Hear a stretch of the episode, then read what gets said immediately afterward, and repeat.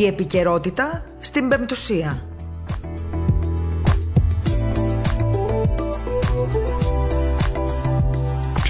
Καλησπέρα σας, αγαπητοί ακροατές. Παρασκευή 4 Δεκεμβρίου, 2 και 3 πρώτα λεπτά μετά το μεσημέρι, τελευταία μέρα της εβδομάδας σήμερα. Ε, ένα ωραίο Σαββατοκύριακο φαίνεται να έρχεται, γιατί από Δευτέρα μετά ξεκινάει η κακοκαιρία. Ε, θα το υποστούμε και αυτό. Όλα τα δεινά και τα κακά του κόσμου πριν τα Χριστούγεννα. Βέβαια, ε, εντάξει, χειμώνας είναι λογικό ότι κάποια στιγμή πρέπει να βρέξει κιόλας.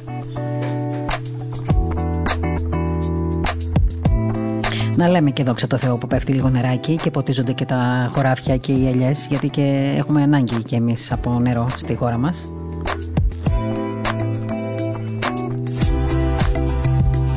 Μία δύσκολη εβδομάδα θα έρθει από Δευτέρα, οπότε ας απολαύσουμε λίγο το Σαββατοκύριακο, να ηρεμήσουμε λιγάκι έτσι, όσοι τουλάχιστον ε, εργάζεστε μέχρι και την Παρασκευή. Πάντα ένα Σαββατοκύριακο χρειάζεται για να χαλαρώνετε και η ψυχή και το σώμα βεβαίως.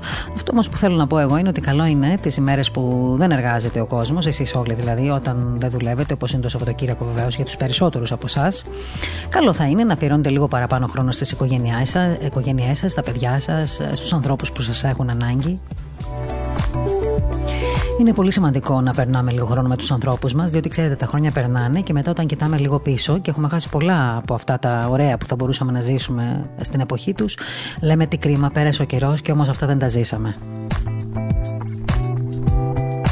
Καλό είναι συν, συν, συχνά μάλλον, συχνά και πυκνά να κάνουμε καμιά φορά έτσι και κανέναν ε, απολογισμό ε, απολογισμό των πράξεών μας, των δράσεών μας, των σκέψεών μας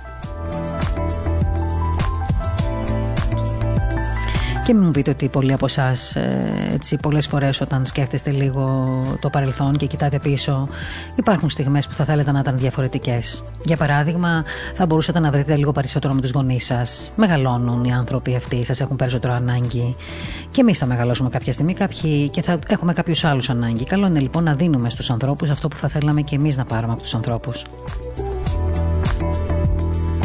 Και αυτό που λέω πάντα σε αυτή την εκπομπή ε, είναι ένα, ότι πρέπει να προσευχόμαστε πολύ και στην προσευχή μας να μην ξεχνάμε τους ανθρώπους μας, αυτούς που είναι κοντά ή μακριά, αυτούς που μας έχουν ανάγκη, τους ανθρώπους, τους ανθρώπους που είναι στα νοσοκομεία, που αυτή τη στιγμή δίνουν ένα αγώνα για τη ζωή τους, άλλους ανθρώπους που έχουν δυσκολίες έτσι, στην οικογένεια, στα οικονομικά τους, στην εργασία τους. Όλοι αυτοί οι άνθρωποι έχουν την ανάγκη της προσευχής μας.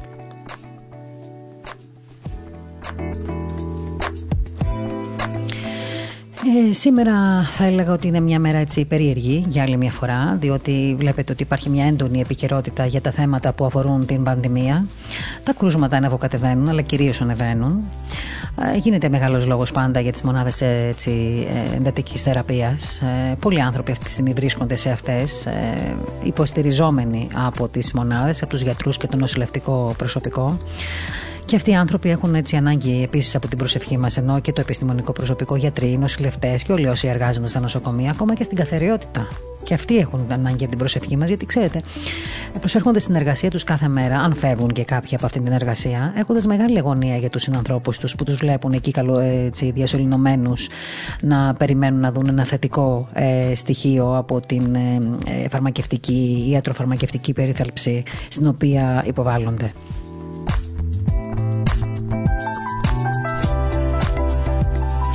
Σήμερα είναι, σήμερα τιμάται η μνήμη της Αγίας Βαρβάρας να πούμε, η οποία είναι η προστάτηδα του πυροβολικού.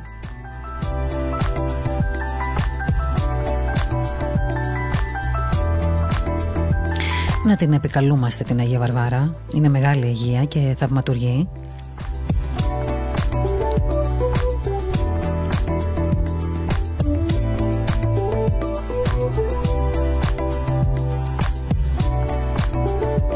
Ξέρετε, στην Ορθόδοξη εικονογραφία η Αγία Βαρβαρά εμφανίζεται συχνά με ένα ποτήριο στο χέρι.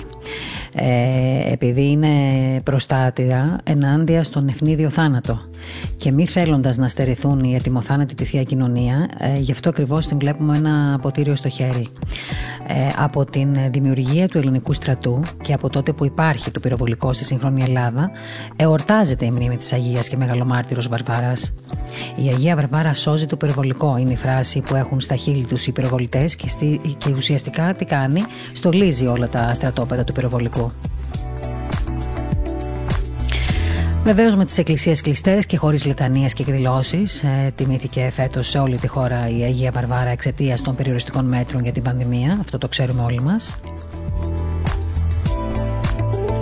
Είδαμε τις προηγούμενες μέρες και το έχουμε ξαναπεί μια έντονη έτσι, κινητικότητα από την πλευρά της κυβέρνησης, ε, κυρίως από την πλευρά του κ. Χρυσοχοίδη, να επισκέφτεται ιεράρχες με πρώτον τον ε, Μητροπολίτη Πατρών. Το είδαμε πρόσφατα και σε φωτογραφίες και στις δηλώσεις που έγιναν. Προσ, Προσπαθώντας ουσιαστικά να προετοιμάσουν το έδαφος έτσι ώστε να μην υπάρχουν αντιδράσεις από την πλευρά της Εκκλησίας ε, όσον αφορά την επιβολή των μέτρων και βεβαίως να ενημερωθούν και οι πιστοί ότι οι εκκλησίες δεν θα ανοίξουν, ακόμα και εκείνες που εορτάζουν τις ημέρες του Αγίου Νικολάου, της Αγίας Βαρβάρας, του Αγίου Σπυρίδωνα σύντομα επίσης. Αυτές τις μέρες λοιπόν δεν θέλει η κυβέρνηση να ανοίξουμε τις εκκλησίες για τους λόγους που όλοι γνωρίζουμε, λόγω των περιοριστικών μέτρων και για να μην υπάρχει συνοστισμός και συγχρονισμός. Η εκκλησία πρέπει να πούμε ότι τον τελευταίο καιρό ήταν λίγο σιωπηρή απέναντι σε αυτά τα μέτρα, γιατί ξέρετε, παγώνουμε κιόλας λιγάκι. Σοκα, σοκαριζόμαστε όταν βλέπουμε και τόσα, έτσι, τόσους ανθρώπους να είναι φορείς ε, του κορονοϊού και να μιλάμε για τόσα κρούσματα. Οπότε προσπαθούν όλοι έτσι να κρατηθούν σιωπηροί, να δουν και η κυβέρνηση που θα το πάει και πώς θα στηρίξει την ε, κοινωνία αυτή τη στιγμή και πώς θα βοηθήσει ή θα προσπαθήσει τουλάχιστον να περιορίσει την μετάδοση αυτού του ιού. Οπότε ουσιαστικά δεν μιλούσαν και πάρα πολύ για το θέμα του ανοίγματος των εκκλησιών.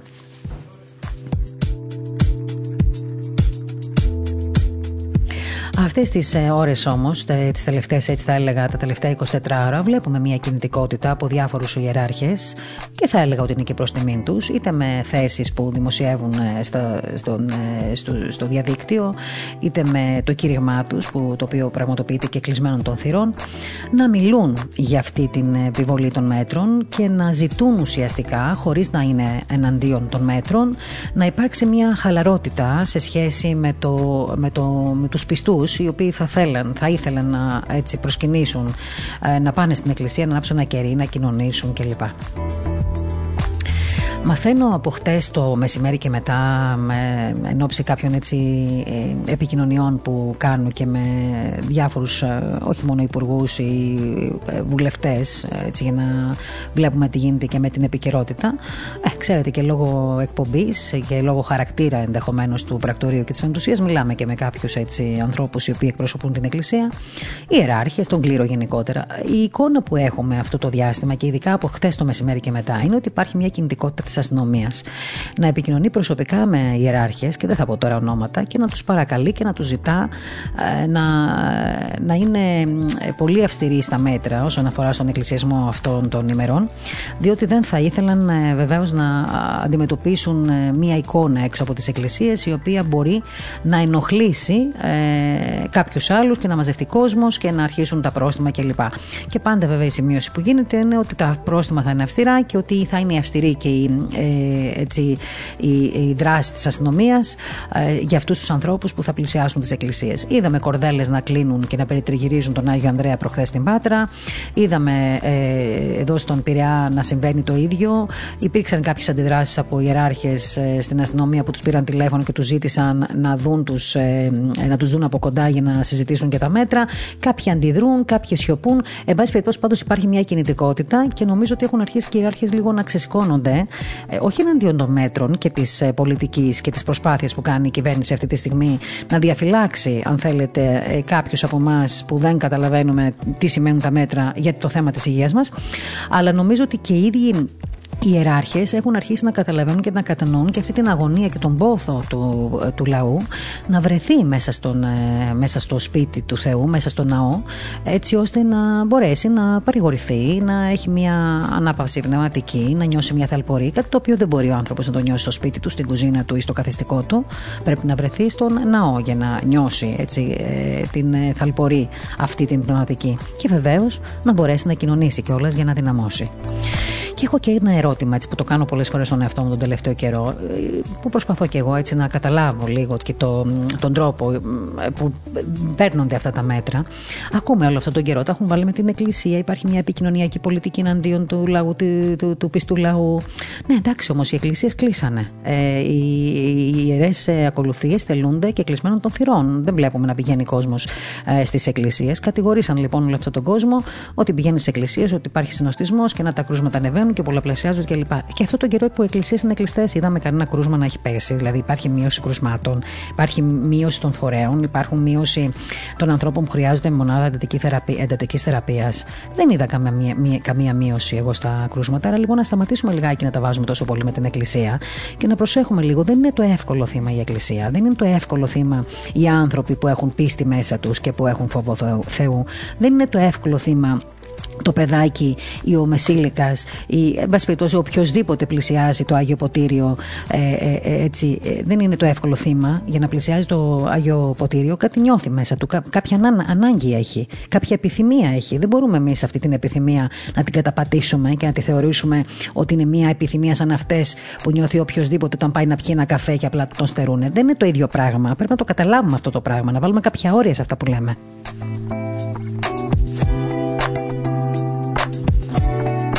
Σήμερα θέλω να σας πω έτσι πριν ε, χρειαστεί να επικοινωνήσουμε τους καλεσμένους μου. Το έχω πάλι δύο εκλεκτούς καλεσμένους. Η μία είναι έτσι, παλιά συνάδελφος και αγαπημένη φίλη, η Ιωάννα Ιαλεξίου, η οποία είναι σύμβουλος επικοινωνίας. Και μαζί της ε, σε πολύ λίγο θα κουβεντιάσουμε θέματα που αφορούν την επικοινωνιακή πολιτική, την επικαιρότητα, ε, με αφορμή πάντα την πανδημία. Ε, πόσο καλό ή κακό μπορεί να κάνει άραγε η ενημέρωση σε τέτοια θέματα που αφορούν την παγκόσμια κοινότητα και όχι μόνο και ειδικά τη δημόσια υγεία. Η Ιωάννα μάλιστα έχει και πολύ καλή γνώση των ιατρικών θεμάτων, διότι στο παρελθόν ε, κάλυπτε πολύ ε, τα ιατρικά θέματα, οπότε έχει μια γνώση έτσι, καλύτερη θα έλεγα και ως σύμβουλος επικοινωνίας θα μπορεί να μας πει ε, ποιος είναι αυτός ο ρόλος που σήμερα έχει παίξει αυτή η επικοινωνιακή πολιτική εναντίον υπέρ των μέτρων, θα το δούμε, στην διαμόρφωση της κοινωνίας μας. Δηλαδή, τι θα συμβεί αύριο το πρωί, τι, τι, τι κοινωνίες χτίζουμε, τι νεολαία αυτή τη στιγμή έτσι χτίζουμε για να, απολαύουμε, να πάρουμε τα αποτελέσματα αύριο το πρωί όταν τελειώσει αυτή η διαδικασία. Μπορεί, ας πούμε, κάποιοι από εμάς να επιβιώσουμε από τον κορονοϊό. Το θέμα είναι ότι αυτοί που θα επιβιώσουν από τον κορονοϊό, μήπως θα έχουν νοσήσει ε, σε άλλα επίπεδα, σε θέματα ψυχικής υγείας ενδεχομένως. Λέω τώρα εγώ. Και λίγο μετά τις 2.30 θα επικοινωνήσουμε και με τον ε, καθηγητή θεολογίας, τον, κύριο, τον ε, Πάτερ ε, Καλιακμάνη Βασίλειο, είναι πρωτοπρεσβύτερος Βασίλειος Καλιακμάνης, ένας σπουδαίος για μένα έτσι, κληρικός, ο οποίος θέλω να πω ότι συμμετέχει έτσι αρκετά συχνά σε θέματα που αφορούν την Εκκλησία και την ποιμαντική γενικότερα. Ένας άνθρωπος ο οποίος συνδιαλέγεται βεβαίως και με φοιτητές λόγω και της θέσης του στο πανεπιστήμιο, που σημαίνει ότι οι άνθρωποι που έχουν επαφή με νέους ανθρώπους, οι οποίοι αύριο το πρωί θα βγουν στην κοινωνία, νομίζω ότι έχουν μεγάλη βαρύτητα για αυτά που λένε και για αυτά που κάνουν, διότι ξέρετε πολύ καλά ότι πάντα εμπνέουν οι καθηγητές τους μαθητές τους. Ή τουλάχιστον έτσι πρέπει να γίνεται. Νομίζω όμως ότι ο πάτερ Βασίλειος Καλιακμάνης είναι ένας από αυτούς που εμπνέουν πολύ τους νέους ανθρώπους. Και θέλω να πω ότι πρόσφατα, μάλιστα, σε μια διαδικτυακή στρογγυλή τράπεζα της σειράς Μητροπόλους Νεαπόλεως και Σταυροπόλεω με θέμα πανδημία, εκεί τοποθετήθηκε ο Πάτερ Βασίλειος Καλιακμάνης, πρόβαλε το ρόλο της Εκκλησίας στην περίοδο της δοκιμασίας από την ασθένεια του COVID και βεβαίως ε, ε, θα μας μιλήσει μάλλον σήμερα και για την εμπειρία από τις εισηγήσεις και τις θέσεις των γιατρών πριν πάμε λοιπόν ε, στην ε, Ιωάννα την Αλεξίου, έτσι μια γρήγορη έτσι, ενημέρωση. Νομίζω ότι σήμερα κάποια στιγμή ο Πρωθυπουργός θα μας ενημερώσει για τα μέτρα που θα πάρει η κυβέρνηση ε, σε σχέση με, το, με, το, με τη στρατηγική πολιτική για τις επόμενες μέρες ενώπιση των Χριστουγέννων. Να θυμίσουμε όμως ότι και ο κύριος Πέτσα σήμερα σε πρωινές του έτσι συνδέσεις και συνεντεύξεις είπε ότι τα μέτρα θα είναι αυστηρά και ότι σύντομα θα ανακοινωθεί και το σχέδιο μετακίνησης των πολιτών από νομό σε νομό. Ουσιαστικά δεν θα επιτραπεί η μετακίνηση των πολιτών από νομό σε νομό. Ας αντιληφθούμε και ας ε, λάβουμε μέσα μας αυτές τις μέρες τις δύσκολες που περνάμε ως και, μια, και, και ως μια πρόκληση. Πρόκληση να αναλογιστούμε, να κάνουμε νέους σχεδιασμούς στη ζωή μας, να βάλουμε νέους στόχους και να δούμε τελικά πόσο τα καταφέρνουμε σε μάχες σαν αυτήν. Και επειδή λοιπόν, όπως σας είπα και στην αρχή, και το ξέρετε και όλοι σας, ότι τα μέσα μαζικής ε, επικοινωνίας και γενικότερα η επικοινωνία παίζει πολύ μεγάλο ρόλο στη διαμόρφωση της ε, κοινωνίας, της φιλοσοφίας, της κουλτούρας των λαών. Έχω στην τηλεφωνική μου γραμμή την Ιωάννα Αλεξίου, την ε, Σύμβουλο Επικοινωνίας και όπως σας είπα έτσι παλιά καραβάνα της δημοσιογραφίας, αν και όχι μεγάλης σε ηλικία. Ε, Ιωάννα, σε ευχαριστώ πάρα πολύ που είσαι κοντά μας σήμερα στο ραδιόφωνο. Μαρία, σε ευχαριστώ για τα καλά σου λόγια και σε ευχαριστώ για το κοπλιμέντο της ηλικίας. Κοίτα, όταν καλό ανθρώπους τους σέβομαι, οπότε πάντα θα πω καλά λόγια. Αλλά δεν είναι, δεν, είναι, δεν, είναι, δεν είναι παιχνίδι της επικοινωνίας το ότι είπα αυτά που είπα για σένα. Έχεις μια μεγάλη πείρα στη δημοσιογραφία, σε ξέρουν όλοι εξάλλου. Ξέρουμε πολύ καλά την διαδρομή που έχεις έτσι, τα χιλιόμετρα που έχεις γράψει και εσύ στο ρεπορτάζ. Με πολύ καλή γνώση σε πολλά θέματα και κυρίως και τα ιατρικά, γιατί για πολύ μεγάλο χρονικό διάστημα ασχολήθηκες και με το ιατρικό ρεπορτάζ, με συνεντεύξεις τύπου στα Υπουργεία Υγείας κλπ. Τώρα, βέβαια, ο σύμβουλος επικοινωνίας διαγράφει μια νέα πολύ πετυχημένη πορεία, έτσι όπως ε, οι εποχές το καλούν πια και νομίζω ότι έχει αφουκραστεί την πρόκληση αυτών των εποχών. Οπότε ήταν να τα πω όλα αυτά για να καταλάβουν και οι ακροατές μας με ποιον άνθρωπο θα συνομιλήσουμε τώρα για να μιλήσουμε λιγάκι για το θέμα της επικοινωνίας. Θέλω να σου κάνω την πρώτη μου ερώτηση, ε, η οποία έχει να κάνει με το εξής. Με το θέμα βεβαίως της ενημέρωσης. Πώς βλέπεις εσύ την ενημέρωση που πραγματοποιείται όλο αυτό το διάστημα με αφορμή την πανδημία, έτσι ένα γενικό σχόλιο αρχικά θα ήθελα από σένα. Ναι, ε, πολύ ωραία η ερώτησή σου και πολύ to the point, ε, Μαρία μου. Και δεν θα μιλήσω κουνώντας το δάχτυλο σε κανέναν συνάδελφο και βεβαίως δεν θα μιλήσω και ως αναμάρτητη. Έτσι, διότι έχω βρεθεί κι εγώ σε αυτή τη θέση, έχω μεταδώσει, έχω μιλήσει, ίσως έχω υπερβάλει. Έχω βρεθεί στη θέση που είναι οι συνάδελφοι σήμερα και καταλαβαίνω πια, βλέποντας τα πράγματα απ' έξω, πόσο σημαντικός είναι ο ρόλος των δημοσιογράφων στη διαμόρφωση της κοινή γνώμης και πόσο μεγάλη ευθύνη έχουν α, για το πώς, εν πάση περιπτώσει, μεταδίδουν και τι, και τι αντίκτυπο έχει αυτό στην κοινωνια Άρα λοιπόν πρώτα απ' όλα πρέπει να αναλογιστούμε εμείς οι ίδιοι δημοσιογράφοι αυτά τα πράγματα που λέμε, έτσι, τι αντίκτυπο έχουν στην κοινωνία και αν πραγματικά εξυπηρετούν την κοινωνία που λέμε ότι σερβίρουμε, που λέμε ότι λειτουργούμε προς όφελός τους και, αυτή, και αυτός βεβαίως είναι ο σκοπός μας, η πρόθεσή μας. Έτσι δεν ε, υπάρχει αμφιβολία σε αυτό. Η πρόθεσή μας είναι πάντα να σερβίρουμε την κοινωνία, να διαφυλάξουμε την κοινωνία, να επισημάνουμε τι πρέπει, εν πάση περιπτώσει, να έχουμε στην προσοχή Να πούμε όμως εδώ για τους ακροατές που μας ακούνε και νομίζω πλέον, εντάξει, το ξέρουν οι περισσότεροι, αλλά εμείς θα το τονίσουμε αυτό. Ε, το είπες βέβαια και εσύ κάπως στην αρχή, ότι οι δημοσιογράφοι πάντα, ας λέγεται ότι είναι η τέταρτη εξουσία, δεν είναι αυτοί που πάντα έτσι ε, ε, διαμορφώνουν την, ενημερωτική έτσι, πολιτική του κάθε τηλεοπτικού σταθμού ή της κάθε εφημερίδας στην οποία εργάζονται. Από κάπου υπάρχουν mm-hmm. κάποιες γραμμές, έτσι δεν είναι, κάποιες οδηγίες για το πώς θα κινηθούν σε μεγάλα θέματα. Και ειδικά σε θέματα που αφορούν και όλη την κοινωνία και όχι μόνο. Έτσι ακριβώς είναι Μαρία και αφού αρχίσαμε λοιπόν με τις αλήθειες, ας τις πούμε αυτές τις αλήθειες. Ναι, ε, υπάρχουν γραμμές ε, και διρεκτίβες γενικότερα για το πώς θα χειριστεί ένας δημοσιογράφος το θέμα.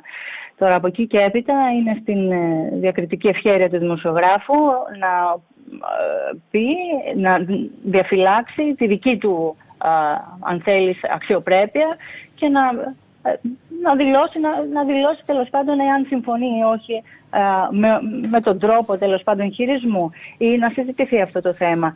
Λοιπόν, ε, τώρα ξεκινήσαμε αυτή τη μεγάλη κουβέντα με τις αλήθειες. Τώρα, αν μιλάμε λοιπόν για το θέμα του πώς επικοινωνούμε ε, αυτές τις μέρες το θέμα του κορονοϊού και της πανδημίας, διότι περί αυτού πρόκειται. Επικοινωνούμε λοιπόν, εγώ έχω να πω Μαρία, με τον τρόπο που επικοινωνούμε πάντα. Δηλαδή με, κινδυνο, με κινδυνολογία, με πολύ θόρυβο, με πολύ, με, με, με, πολύ φόβο, έτσι, μεταδίδοντας πολύ φόβο προς, προς το κοινό, προς τα έξω, ενώ υπάρχουν δύο πλευρές σε κάθε, σε κάθε οπτική. Υπάρχει και η άλλη πλευρά και πάντα αυτή ψάχναμε και πρέπει να ψάχνουμε ως δημοσιογράφοι και πρέπει πάντα να μεταδίδουμε και τις δύο πλευρές. Δεν εξυπηρετεί κανέναν μια κοινωνία φοβική. Ε, δεν, δεν, δεν θέλει κανένας να είναι μέρος μιας κοινωνίας που φοβάται τα πάντα. Ε, πώς αντιδρούν οι άνθρωποι που φοβούνται; Αυτό πρέπει να αναλογιστούμε. Πώς εκπαιδεύουμε, ε, καλός ή κακός, οι, οι, οι δημοσιογράφοι έχουν ένα ρόλο εκπαιδευτικό. Δεν πρέπει να το αρνηθούμε αυτό το πράγμα. Όταν βγαίνεις και μεταδίδεις, έχεις έχεις ένα authority, είσαι ένα authority, μια φιγούρα τέλος πάντων που έχεις, ε, που έχεις ε, τα προνόμια να τα πεις αυτά τα ναι, πράγματα. Ναι, γιατί απευθύνεσαι και σε ένα πολύ μεγάλο κοινό, άρα έχεις αυτόματα και μεγαλύτερη ευθύνη όμως. Είναι αλλιώς να απευθύνεσαι σε μια παρέα δύο, τριών ατόμων και είναι διαφορετικό να σου δίνεται μια δυναμική μέσω ενός μεγάλου τηλεοπτικού σταθμού, ενός μιας μεγάλης εφημερίδας και να απευθύνεσαι για πολύ σοβαρά θέματα σε ένα πολύ μεγάλο κοινό. Άρα λοιπόν η ευθύνη είναι πολύ μεγαλύτερη. Είναι πολύ μεγαλύτερη και δεν εξυπηρετεί κανέναν η υπερβολή, ειδικά στα θέματα υγείας, στα θέματα, ε, στη, στη, στη, συγκυρία που βιώνουμε όλοι σήμερα. Δεν εξυπηρετεί κανέναν ε, η, διαφήμιση ε, του, της, των θανάτων. Έτσι. Δεν μπορεί δηλαδή να βγαίνουμε σήμερα και να λέμε δείτε στις 8 το ρεκόρ θανάτων που έχουμε σήμερα. Αυτό, αυτό μπορώ να πω ότι ήταν ένα από τα τραγικά, έτσι, από τα τραγικά τρέιλερ που είδα τον τελευταίο καιρό. Η αλήθεια είναι αυτά τα 28 ναι. χρόνια που είμαι και εγώ στη δημοσιογραφία. Πραγματικά. Δεν είναι, κι όμως, Μαρία μου, δεν είναι καινούριο. Δεν, πραγματικά δεν είναι καινούριο. Πόσες φορές δεν έχουμε πει, δεν έχουμε ακούσει όλες οι λεπτομέρειες για το στιγερό έγκλημα; Ναι, βεβαίως. Ε, υπήρξε προετοιμασία μέχρι να φτάσουμε εδώ. Δεν, ήταν, δεν είναι κάτι καινούριο. Δεν είναι καινούριο. Δεν είναι καινούριο. Πώς περιμένουμε λοιπόν να αντιδράσει μια κοινωνία κοινωνία όταν εφίζεται στο φόβο, όταν περιμένει κάθε βράδυ στις 8 να πάρει τη δόση της για να ξέρει, αν, τη δόση του φόβου εννοώ, ναι. για να ξέρει αν αύριο θα βγει από το σπίτι. Έτσι, να ξέρει τι μπορεί να, να, περιμένει τον οικοκυριό, ε, την επιχείρηση, τι μπορεί να τους περιμένει αύριο. Όταν λοιπόν ας πούμε, έχεις αυτόν τον τρόπο επικοινωνίας και δεν αναλογίζεται ο, ο δημοσιογράφος ή το κάθε μέσο την ευθύνη που, που κουβαλά στις πλάτες του, καταλαβαίνετε ότι τα πράγματα ε, είναι, έχουν ξεφύγει. Ε, ε, πραγματικά, ώρες-ώρες, ε, περνάει από το μυαλό. Γιατί δεν έχει σήμανση το δελτίο ειδήσεων; Ε, όσοι έχουμε μικρά παιδιά, ε, το καταλαβαίνουμε αυτό. Εγώ πραγματικά δεν κλείνω την τηλεόραση όταν είναι τα παιδιά μου μπροστά και παίζει δελτίο ειδήσεων που περιγράφει τις λεπτομέρειες μιας ληστείας. Γιατί στα παιδικά μυαλουδάκια, ας πούμε, να, να σπέρνουμε όλο αυτό, όλες αυτές τις εικόνες του φόβου, του τρόμου.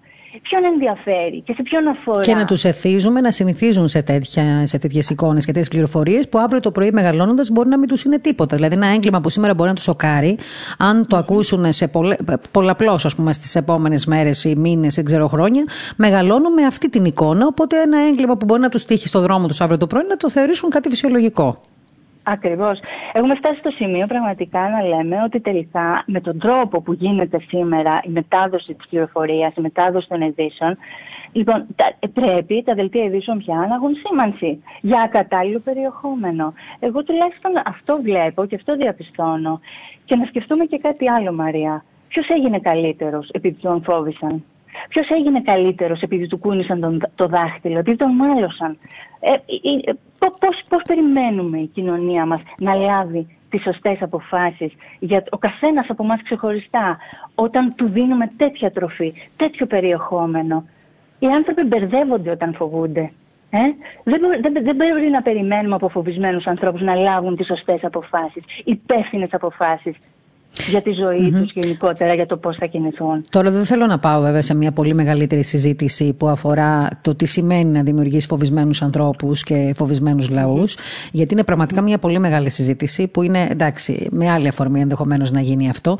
Όμως αυτό που μας λες είναι πάρα πολύ σημαντικό και νομίζω ότι το βιώνουμε και όλες τις οικογένειές μας. Δηλαδή ε, είτε έχουμε μικρά παιδιά είτε μεγαλύτερα παιδιά. Εγώ νομίζω ότι το αποτέλεσμα αυτών, αυτής της, αυτού του τρόπου μετάδοσης τέτοιων ειδήσεων με αυτή τη συχνότητα και με αυτό το λεξιλόγιο πολλές φορές δεν πανικοβάλλει μόνο μικρά παιδιά, δηλαδή ανήλικα, αλλά και μεγαλύτερες ηλικίες. Δηλαδή και παιδιά τα οποία έχουν ενηλικιωθεί, είναι 20, 21, 22 χρονών, είναι στην αρχή της ζωής τους, είναι στην αρχή των σπουδών τους.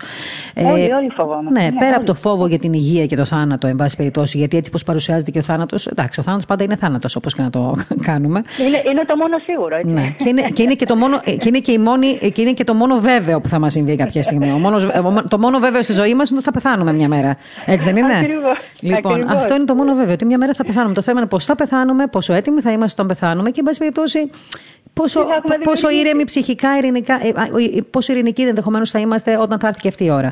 Νομίζω ότι κανείς δεν θέλει να πεθάνει πριν πεθάνει, δηλαδή με αυτόν τον τρόπο, δηλαδή να πεθαίνει καθημερινά με αυτές τις ειδήσεις. Τώρα, αυτό που θέλω να μας πεις και μας το περιγράφει πραγματικά πάρα πολύ ωραία και νομίζω ότι εκφράζει πάρα πολύ κόσμο που μας ακούει αυτή τη στιγμή. Όχι μόνο γυναίκες, μητέρες, αλλά και άντρες και γενικότερα έτσι νέο κόσμο. Ε, γιατί είναι η άποψη, ας πούμε, πολλών ανθρώπων αυτή. Και πολύ ωραία το περιγράφεις, γιατί έτσι είναι η πραγματικότητα. Αυτή είναι, δεν υπάρχει άλλη. Ε, ε, τι γίνεται σε αυτές τις περιπτώσεις, Πώς μπορούμε εμείς να, να αντιμετωπίσουμε ή να αντιδράσουμε ως ε, ε, ε παραλήπτες, λήπτες αυτής της εικόνας και αυτών των ειδήσεων; Δηλαδή, πρέπει κάπως να αντιδράσουμε μαζικά, πρέπει να αντιδράσει ο καθένας μέσα από το σπίτι του, δηλαδή στον τρόπο της ζωής του, να βάλει νέα δεδομένα για το πώς θα ενημερώνεται; αυτή, αυτή την κακή επικοινωνιακή πολιτική, πώς εμείς μπορούμε να την αντιμετωπίσουμε, να τη διαγράψουμε από τη ζωή μας; Πρέπει να είμαστε και άτομα τα οποία δεν ξέρουμε τι γίνεται παρά έξω; Μια ισορροπία νομίζω ίσως ναι. χρειάζεται εδώ. Για πες μας. Ναι. Κοίταξε Μαρία, ε, όπως είπα και στην αρχή, αυτά, αυτή την κουβέντα την κάνουμε εδώ για να πούμε αλήθειες και όχι για να κουνήσουμε το δάχτυλο σε κανέναν, ούτε να κάνουμε τους αμέτωχους. Και εγώ υπήρξα στη δημοσιογραφία για 18 ολόκληρα χρόνια. Έτσι, και εσύ ε, ακόμα είσαι στη δημοσιογραφία και βεβαίως ακολουθείς και μπράβο σου το δικό σου δρόμο, αυτόν που λέει η καρδιά σου. Και μεταδίδεις με το δικό σου τρόπο τις αλήθειες και μπράβο σου και πραγματικά είναι τιμή μου που με φιλοξενείς σήμερα εδώ, σε αυτή την εκπομπή τη συγκεκριμένη. Αυτό λοιπόν που θέλω να πω τώρα είναι ότι είναι η κατάλληλη στιγμή. Οι κρίσει φέρνουν τις ευκαιρίες. Αυτή η μεγάλη κρίση που βιώνουμε είναι η κατάλληλη στιγμή για όλους τους δημοσιογράφους πρώτα απ' όλα έτσι, να σκεφτούμε, να αναλογιστούμε και να ρωτήσουμε τους εαυτούς μας γιατί κάνουμε τη δουλειά που κάνουμε. Γιατί την κάνουμε αυτή τη δουλειά. Αυτό είναι ένα πολύ καλό ερώτημα.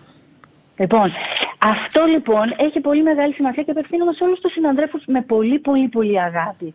Να αναλογιστούν και να ρωτήσουν γιατί κάνουν αυτό το επάγγελμα που κάνουν. Όταν λοιπόν δώσουν την απάντηση, που οι απαντήσεις είναι δύο, έτσι, δεν είναι περισσότερες, είναι δύο.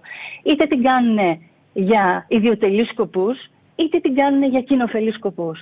Αυτοί λοιπόν που θα απαντήσουν τον εαυτό τους, όχι παρά έξω, ότι την κάνουν για ιδιωτελείς σκοπούς, γιατί θέλουν την προβολή ενδεχομένως, γιατί ίσως ε, έχουν άλλες βλέψεις για το μέλλον, γιατί είναι ένα εφαλτήριο για μια άλλη καριέρα κλπ. κλπ, κλπ τα ξέρουμε, τα βλέπουμε. Λοιπόν, όταν απαντήσουν λοιπόν έτσι για ιδιωτελείς σκοπούς, ε, τότε πρέπει να αφήσουν αυτό το επάγγελμα, να φύγουν από αυτό το επάγγελμα. Υπάρχουν άλλα πιο εύκολα επαγγέλματα που μπορούν να ακολουθήσουν και να τους πάνε πιο γρήγορα στο δρόμο τους. Αν όμως απαντήσουν μέσα τους ότι ξέρεις, εμένα με ενδιαφέρει ε, να προσφέρω στον άνθρωπο, να προσφέρω στην κοινωνία, να σερβίρω αυτόν τον κόσμο, τότε λοιπόν είναι στο σωστό μέρος. Αφού λοιπόν αν, κατανοήσουμε αν είμαστε ή όχι στο σωστό μέρος, εκεί λοιπόν πρέπει να αναλογιστούμε τον τρόπο που μεταδίδουμε τα μηνύματά μας, τον τρόπο που εμείς είμαστε ευχαριστημένοι να μεταδίδουμε τα μηνύματά μας. Ποιος, ποιος δημοσιογράφος είναι ευχαριστημένος σήμερα μετρώντας θανάτους; Λέγοντας τη μια πλευρά της ιστορίας. Νομίζω κανείς. Ε, Άρα λοιπόν πρέπει ναι. λίγο να, να, να αυξήσουμε την επίγνωσή μας πάνω σε αυτό που κάνουμε, γιατί αυτό που κάνουμε είναι λειτουργήμα. Έτσι. Και αυτοί που δεν το κάνουμε πια, γιατί σαν και εμένα είναι πολλοί που έχουν περάσει απέναντι, που ασχολούνται με την, επιχειρο... με την επικοινωνία στις επιχειρήσεις, σε πιο στοχευμένα κοινά κτλ. κτλ. Και εμείς λοιπόν που δεν το κάνουμε, πρέπει να αναλογιστούμε γιατί δεν κάνουμε αυτή τη δουλειά πια; Και να δώσουμε ειλικρινείς απαντήσεις. Και να συμβάλλουμε στο έργο της, της, της, της, αναδιά, της διαμόρφωσης, της διαφορετικής διαμόρφωσης της δημοσιογραφίας, του λειτουργήματός μας. Γιατί αυτός είναι ο ρόλος μας. Αυτό πρέπει να κάνουμε. Αυτό θα αφήσουμε πίσω μας. Και τώρα είναι η ευκαιρία. Οπότε με αυτόν τον τρόπο κάπως μπορεί να αλλάξει και το κλίμα. Αλλά πόσο εφικτό όμως είναι, Ιωάννα μου, αυτό που περιγράφεις τώρα, το οποίο είναι το ιδανικό κατά τη γνώμη τη δική μου. αναλογεί, δηλαδή, όπως ο κάθε άνθρωπος πρέπει να αναλογίζεται γενικότερα ναι. αυτό που είπα πριν, τι έχει κάνει στο παρελθόν, πώς μπορεί να το αλλάξει, αν πρέπει να αλλάξει τους στόχους του και πώς θα το κάνει. Ε, η, η περιγραφή αυτού όλου που μας έκανες μόλις είναι το ιδανικό. Δηλαδή να αναλογιστεί κανείς τελικά σε ποιο στρατόπεδο ανήκει. Ε, Αυτό ε, πόσο εύκολο όμως είναι να γίνει, πιστεύεις; Κοιτάξτε, οι αλλαγές ε, είναι πάντα αλλαγές και ε, κάθε αλλαγή έχει στάδια. Έτσι, πρέπει να ξεκινήσουμε. Πρέπει να ξεκινήσουμε από τις ενώσεις μας. Ε, ποιος είναι ο ρόλος των ενώσεων. Ε; Οι ενώσεις πρέπει να πάρουν πρωτοβουλίες. Πρέπει να αλλάξουν τον τρόπο που διαχειρίζονται την όλη κατάσταση με τους δημοσιογράφους. Τι παρέχουν, τι προσφέρουν οι ενώσεις τους δημοσιογράφους, πώς τους επιμορφώνουν, τους επιμορφώνουν, ποιες είναι οι προτεραιότητες των ενώσεων, των δημοσιογραφικών ενώσεων. Ε; Τι βάζουν πρώτο, βάζουν την ποιοτική ενημέρωση. Ε; Έχει γίνει ποτέ μια μέτρηση, έχει γίνει ποτέ μια έρευνα για, για τα ποιοτικά χαρακτηριστικά της ενημέρωσης; Αυτό το κοινό που λέμε ότι σερβίρουμε και εξυπηρετούμε, ο κόσμος, το ευρύ κοινό, το ρωτήσαμε ποτέ αν τους αρέσει αυτό που τους σερβίρουμε; Πήραμε τις απαντήσεις τους. Ε; Δράσαμε ανάλογα με τις απαντήσεις τους. Είμαστε εντάξει απέναντι στο, κοινό, στο κοινό που σερβίρουμε. Έχουμε ακούσει τη φωνή τους ή τους λέμε ότι, ότι τέλος πάντων θέλουμε εμείς ή όχι εμείς οι, οι ανώτεροι μας. Άρα λοιπόν όλα πρέπει να ξεκινήσουν ε, από, από, από, το θεσμικό, από το θεσμικό του θεματος Να μπουν νέες βάσεις. Τα πράγματα έχουν αλλάξει. Ο κόσμος δεν ενημερώνεται μόνο από τους δημοσιογράφους. Υπάρχουν τα social media. Κάναμε ποτέ ένα συνέδριο. Έχει γίνει μια τεράστια κοσμογονία έχει γίνει στον τρόπο της ενημέρωσης τα τελευταία χρόνια. Κάναμε ένα συνέδριο. Να δούμε τα best practices να φέρουμε κόσμο από το εξωτερικό, να δούμε είναι, ποια είναι αυτά τα cases τα επιτυχημένα. Ποιος είναι ο επιτυχημένος δημοσιογράφος. Να ρωτήσουμε, να, να αναλογιστούμε μεταξύ μας, να ανταλλάξουμε απόψεις πρώτα εμείς, οι δημοσιογράφοι, και μετά να πάμε στο κοινό που σερβίρουμε και να ρωτήσουμε το κοινό που σερβίρουμε τι θέλει να ακούει από εμάς. Ε; Τι ενημέρωση, τι ποιότητα ενημέρωσης θέλει να ακούει από εμάς; Τι περιμένει να μάθει; Ποιος νομίζει ότι είναι, ποιος είναι ο επιτυχημένος δημοσιογράφος, ο τηλεοπτικός αστέρας, αυτός που είναι από το πρωί μέχρι το βράδυ και κάνει στον δρόμο και κάνει ό,τι του λένε, αυτός που του έδωσε την πληροφορία, τη χρηστική. Ποιος είναι ο επιτυχημένος δημοσιογράφος, να μας το πει το κοινό που σερβίρουμε, όχι εμείς μεταξύ μας. Να πάρουμε τη γνώμη τους, να υπάρχει αλληλεπίδραση. Αυτός είναι. Αυτό είναι. Οπότε θεωρείς, θεωρείς ότι ουσιαστικά χρειάζεται μια ανασύσταση ε, όλου του συστήματος, εντός εγωγικών συστήματος δημοσιογραφικού από την αρχή, δηλαδή από την βάση. Προκειμένου, Βεβαίως. όπως είπες, όντως ε, πλέον έχουν συμβεί κοσμοϊστορικές αλλαγές, κοσμογονικές αλλαγές, που σημαίνει ότι πρέπει και εμείς να είμαστε έτσι αντάξει αυτών όλων που συμβαίνουν αυτή τη στιγμή. Κάτι το οποίο σε πολύ μεγάλο βαθμό, μάλλον στο μεγαλύτερο βαθμό δεν γίνεται, ίσως γιατί έτσι απλώς έχουμε παραμείνει στην παλαιά, στην παλαιά αν θέλεις, έτσι, τακτική της δημοσιογραφίας, κάτι το οποίο νομίζω ότι μας έχει κάνει πάρα πολύ μεγάλο κακό. Ε, και, δεν, και δεν είναι και τυχαίο που για ένα πολύ μεγάλο χρονικό διάστημα και ακόμα και τώρα, ξέρεις, σε πολύ μεγάλα θέματα πάντα τους δημοσιογράφους πλέον δεν τους εμπιστεύονταν. Και τώρα μπορεί βεβαίως να καθόμαστε στον καναπέ μας και να ακούμε όσοι ακούν, τέλος πάντων, με ανοιχτό το στόμα να περιμένουν κάθε βράδυ τα δελτία ειδήσεων ή εν στι εκπομπές για να μάθουν πόσα κρούσματα είχε σήμερα, ποιοι πεθάνανε, πόσες μονάδες εντατική θεραπείας μείνανε, τι λέει ο τάδε επιδημιολόγο, τι λέει ο τάδε ε, πολιτικός από το αυτό κλπ. Και έχουμε μια πληθώρα έτσι, πληροφοριών και εντάξει, ο καθένας μπορεί να πει το μακρύ του και το κοντό του. Γιατί πάντα αυτοί που μιλάνε στην τηλεόραση και το ξέρεις και εσύ καλύτερα από μένα, δεν είναι πάντα εκεί καλύτερη γνώση των θεμάτων. Έτσι δεν είναι; Ναι. Δηλαδή είναι πολύ άσχετοι που βγαίνουν και ε, ε, ανοίγουν το στόμα τους και λένε πράγματα τα οποία κάνουν κακό στην κοινή γνώμη και στην ψυχολογία των ανθρώπων. Ακόμα και εκεί δηλαδή δεν υπάρχει ούτε ένα φίλτρο ούτε ένα μέτρο. Άρα θα συμφωνήσω μαζί σου ε, στο ότι χρειάζεται μια ανασύσταση με μια πιο έτσι μεθοδική και παρεμβατική ε, ε δράση και παρουσία των ενώσεων, γιατί και οι ενώσεις εκπροσωπούν και εκπροσωπούνται από δημοσιογράφους. Δηλαδή, εμείς έχουμε το μικρόφωνο στα χέρια μας, την πένα και το λάπτοπ και τον υπολογιστή κλπ. Εμείς θα γράψουμε, εμείς θα μιλήσουμε, εμείς θα μεταφέρουμε την είδηση.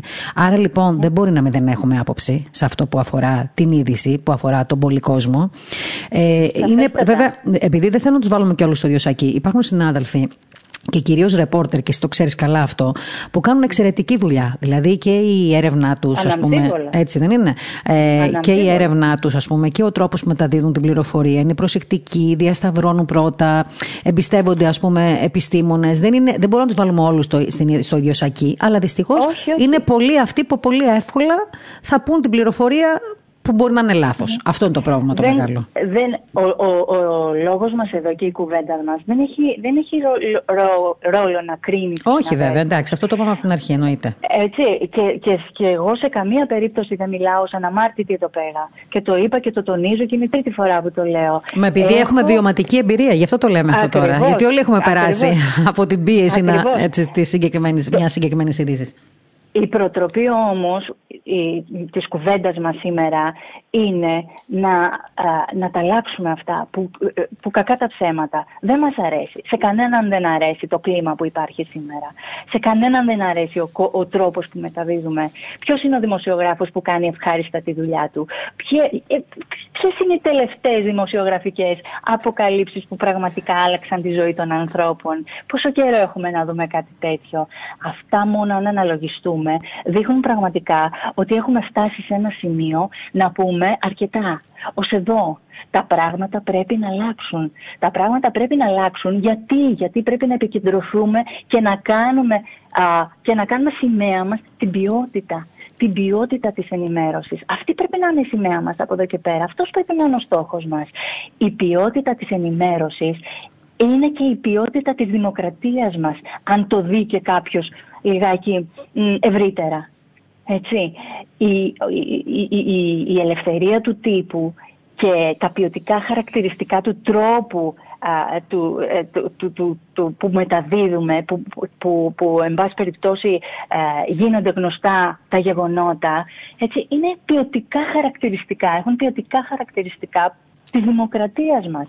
Είναι πάρα πολύ σημαντικός ο ρόλος μας και πρέπει να το καταλάβουμε αυτό το πράγμα. Και, πρώτη, και αυτό πρέπει να ξεκινήσει και από τις δημοσιογραφικές σχολές, αν Βεβαίως, και από τα πανεπιστήμια. Τα...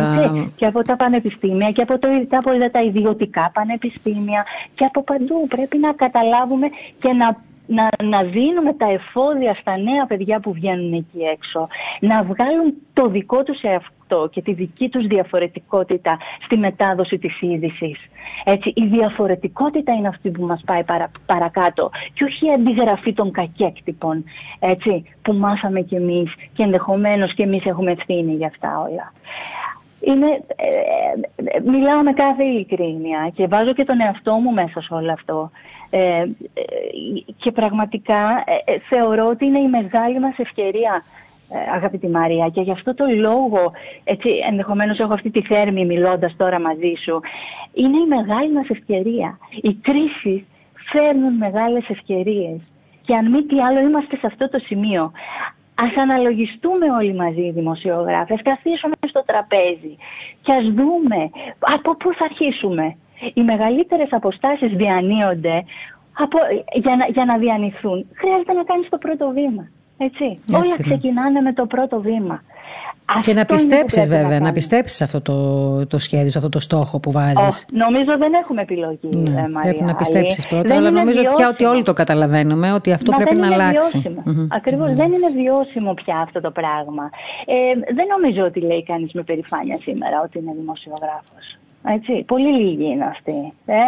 Δεν, δεν το λες. Ναι. Δεν, δεν το λέμε. Ή μάλλον όχι, να πούμε ότι το λένε κυρίως αυτοί που δεν έχουν την, ε, την αίσθηση του τι σημαίνει την δημοσιογραφία. την και την επίγνωση. Κοίτα, λέω πρώτα την αίσθηση του τι σημαίνει δημοσιογραφία και μετά θα πω την επίγνωση του τι είμαι εγώ για να το λέω ότι είμαι δημοσιογράφος. Υπάρχει πολύ μεγάλη διαφορά και πολύ μεγάλο μπλέξιμο. Για να μην πάμε ναι. τώρα στις παλιές εποχές που έτσι λίγο η δημοσιογραφία είχε ξεκινήσει σε μια εποχή, θα έλεγα, της ιδιωτικής τηλεόρασης που βεβαίως έπεσαν πολλά χρήματα στο τραπέζι. Αλλά όμως ξεκίνησε λίγο και η εμπορευματοποίηση της δημοσιογραφίας, στην οποία λίγο πολύ όλοι πήραμε μέρος, βέβαια, όπως είπες και εσύ στην αρχή. Κάτι το οποίο βεβαίως. Ναι, αλλά νομίζω τώρα έχουμε και, έχουμε και μία ευθύνη. Έχουμε μία ευθύνη από τα λάθη τα δικά μας να μαθαίνουμε τις νέες γενιές τι πρέπει να είναι το σωστό που πρέπει να ακολουθήσουν εκείνοι. Για μια καλύτερη κοινωνία για μια καλύτερη το θέμα κοινωνία. Είναι έτσι, ακριβώς όπως τα λες. Ουδής αλάνθαστος. Το θέμα είναι τι κάνουμε με τα λάθη. Κάνουμε τα ίδια λάθη, κάνουμε καινούργια λάθη. Στόχος είναι πάντα να προχωράμε, να εξελισσόμαστε και να κάνουμε καινούργια λάθη. Όχι τα παλιά. Πάντως είναι, είναι πολύ σημαντικό το γεγονός ότι ένας άνθρωπος σαν εσένα που έτσι έχει μια πολύ, έχει μια πολύ μεγάλη πορεία στη δημοσιογραφία, έτσι περνώντας από δυνατά θέλεις στρατόπεδα της δημοσιογραφίας, ε, να βλέπεις σήμερα ότι ο σύμβουλος επικοινωνίας έχει μια κατασταλαγμένη άποψη και έχει αυτή τη θέρμη που περιέγραψες πριν από λίγο. Είναι ωραίο πράγμα ο άνθρωπος να έχει θέρμη και να μιλάει για τα πιστεύω του με αυτόν τον τρόπο και ειδικά όταν, όταν έχει να κάνει με την επικοινωνία. Αυτό για μένα είναι πολύ, πολύ αισιόδοξο για το μέλλον. Δηλαδή, εννοώ ότι τέτοιοι άνθρωποι που έχουν τη γνώση του παρελθόντος και στοχεύουν σε νέα πράγματα του, στο μέλλον με αισιόδοξα στοιχεία και βεβαίως μελέτες, έρευνες κλπ. Και με μια δυναμική στην ψυχοσύνθεση των ανθρώπων, θεωρώ ότι πρέπει να βγουν μπροστά. Οπότε θα, θέλω να ανανεώσουμε το ραντεβού μας σε ένα τηλεοπτικό τραπέζι που θα κάνουμε σύντομα με θέμα αυτό ακριβώς, με εκλεκτούς καλεσμένους και εκπροσώπους πανεπιστημίων, ε, ανθρώπους που, που έχουν να κάνουν με τη δημοσιογραφία, την επικοινωνία κλπ. Γιατί νομίζω θα έχει πολύ μεγάλο ενδιαφέρον αυτός ο δημόσιος διάλογος μεταξύ μας για, για αυτά τα θέματα. Έτσι να δούμε λίγο να χαράξουμε και μια νέα πορεία. Με πολύ χαρά, Μαρία μου, να μιλήσουμε, να πούμε αλήθειες, να σταματήσουμε επιτέλους, να στρουθοκαμιλίζουμε, γιατί έτσι λιγάκι και το κλάδος μας θυμίζει λίγο ο κόσμος στο έχει τούμπανο και με σκρυφό καμάρι. Ας αρχίσουμε λοιπόν να μιλάμε, να λέμε αλήθειες, όχι όμως πάντα, ε, όχι όμως κουνώντας το δάχτυλο και κρίνοντας με το εσύ φταίς. Δεν μας βοηθάει το να κατηγορούμε τους άλλους. Να βλέπουμε, να γυρίσουμε, να κοιτάξουμε προς τα μέσα. Να βλέπουμε το μερίδιο της ευθύνης μας και να αλλάξουμε ό,τι θεωρούμε ότι κάνουμε λάθος. Αυτός είναι ο στόχος και της κουβέντας σήμερα. Να πάμε παρακάτω. Δεν είναι βιώσιμο πια. Και η αλήθεια είναι ότι η επικοινωνία είναι ένα μαγικό ένα μαγικό τοπίο, ένα μαγικό επάγγελμα. Έχει τόσες πολλές δυνατότητες και μπορεί να κάνει θαύματα στις κοινωνίες. Να το δούμε, να το αναλογιστούμε αυτό το πράγμα. Τη δουλειά μας την αγαπάμε και εσύ και εγώ και οι περισσότεροι συνάδελφοι. Κακά τα ψέματα. Είναι ένα επάγγελμα πραγματικά που μπορεί να δώσει αξία και στον άνθρωπο και στις κοινωνίες. Ας το αναλογιστούμε αυτό, ας αναλάβουμε τις ευθύνες μας και ας σηκώσουμε τα μανίκια για κάτι καινούριο, για κάτι νέο, για κάτι που θα μας ανεβάσει ψηλά, που θα ανεβάσει την κοινωνία μας και την Ελλάδα μας αν θέλεις. Ε, Έτσι είναι. Όχι; Και αυτό νομίζω είναι ένα πολύ ωραίο μήνυμα που μας ε, αφήνει ως επίλογο αυτής της επαφής που είχαμε σήμερα. Και θέλω να σε ευχαριστήσω πολύ για την ειλικρινή σου έτσι, τοποθέτηση στη ραδιοφωνική μας εκπομπή και να ανανεώσουμε το ραντεβού μας ε, για αυτά τα θέματα. Γιατί νομίζω ότι είναι ωραίο πράγμα να το καταλαβαίνουμε αυτό που θέλουμε να κάνουμε, να το λέμε και να το πράττουμε. Οπότε σε καλούμε λοιπόν σε μια προσπάθεια σύμπραξης για να πάμε λίγο καλύτερα στις επόμενες μέρες για τη ζωή μας και για την κοινωνία μας. Με πολύ χαρά. λοιπόν, σε ευχαριστώ και εγώ πάρα πολύ. Να είσαι καλά. Ε, καλό Σαββατοκύριακο και καλή δύναμη στο έργο σου. Να είσαι καλά. Ήταν λοιπόν η Ιωάννα Αλεξίου, σύμβουλος επικοινωνίας, ε, μια γυναίκα με, όπως σας είπα, με μεγάλη πορεία στη δημοσιογραφία. Ξέρει πολύ καλά τα θέματα όχι μόνο της υγείας αλλά και της επικοινωνίας, η οποία έβαλε πολύ σωστά και, και σοβαρά θέματα έτσι, στο τραπέζι αυτή τη στιγμή, τα οποία βεβαίως όλοι λίγο πολύ τα συζητάμε, γιατί καταλαβαίνουμε ότι οι εποχές είναι δύσκολες και έχουν αλλάξει και αυτές οι προκλήσεις δεν πρέπει να μείνουν αναπάντητες. Σε λίγη ώρα, αφού πάρουμε έτσι μια μικρή ανάσα, θα συνομιλήσουμε με τον ε, Πάτερ Βασίλειο Καλιακμάνη, καθηγητή θεολογίας στο Αριστοτέλειο Πανεπιστήμιο Θεσσαλονίκης, ε, με τον οποίο θα κουβεντιάσουμε με αφορμή μια διαδικτυακή στρογγυλή τράπεζα που έτσι πραγματοποίησε η Ιερά Μητρόπολη Νεαπόλεω και Σταυροπόλεω με θέμα την πανδημία, στην οποία τοποθετήθηκε ο ε, Πάτερ Βασίλειος ε, και πρόβαλε βέβαια το ρόλο της Εκκλησίας στην περίοδο της δοκιμασίας από την ασθένεια του COVID.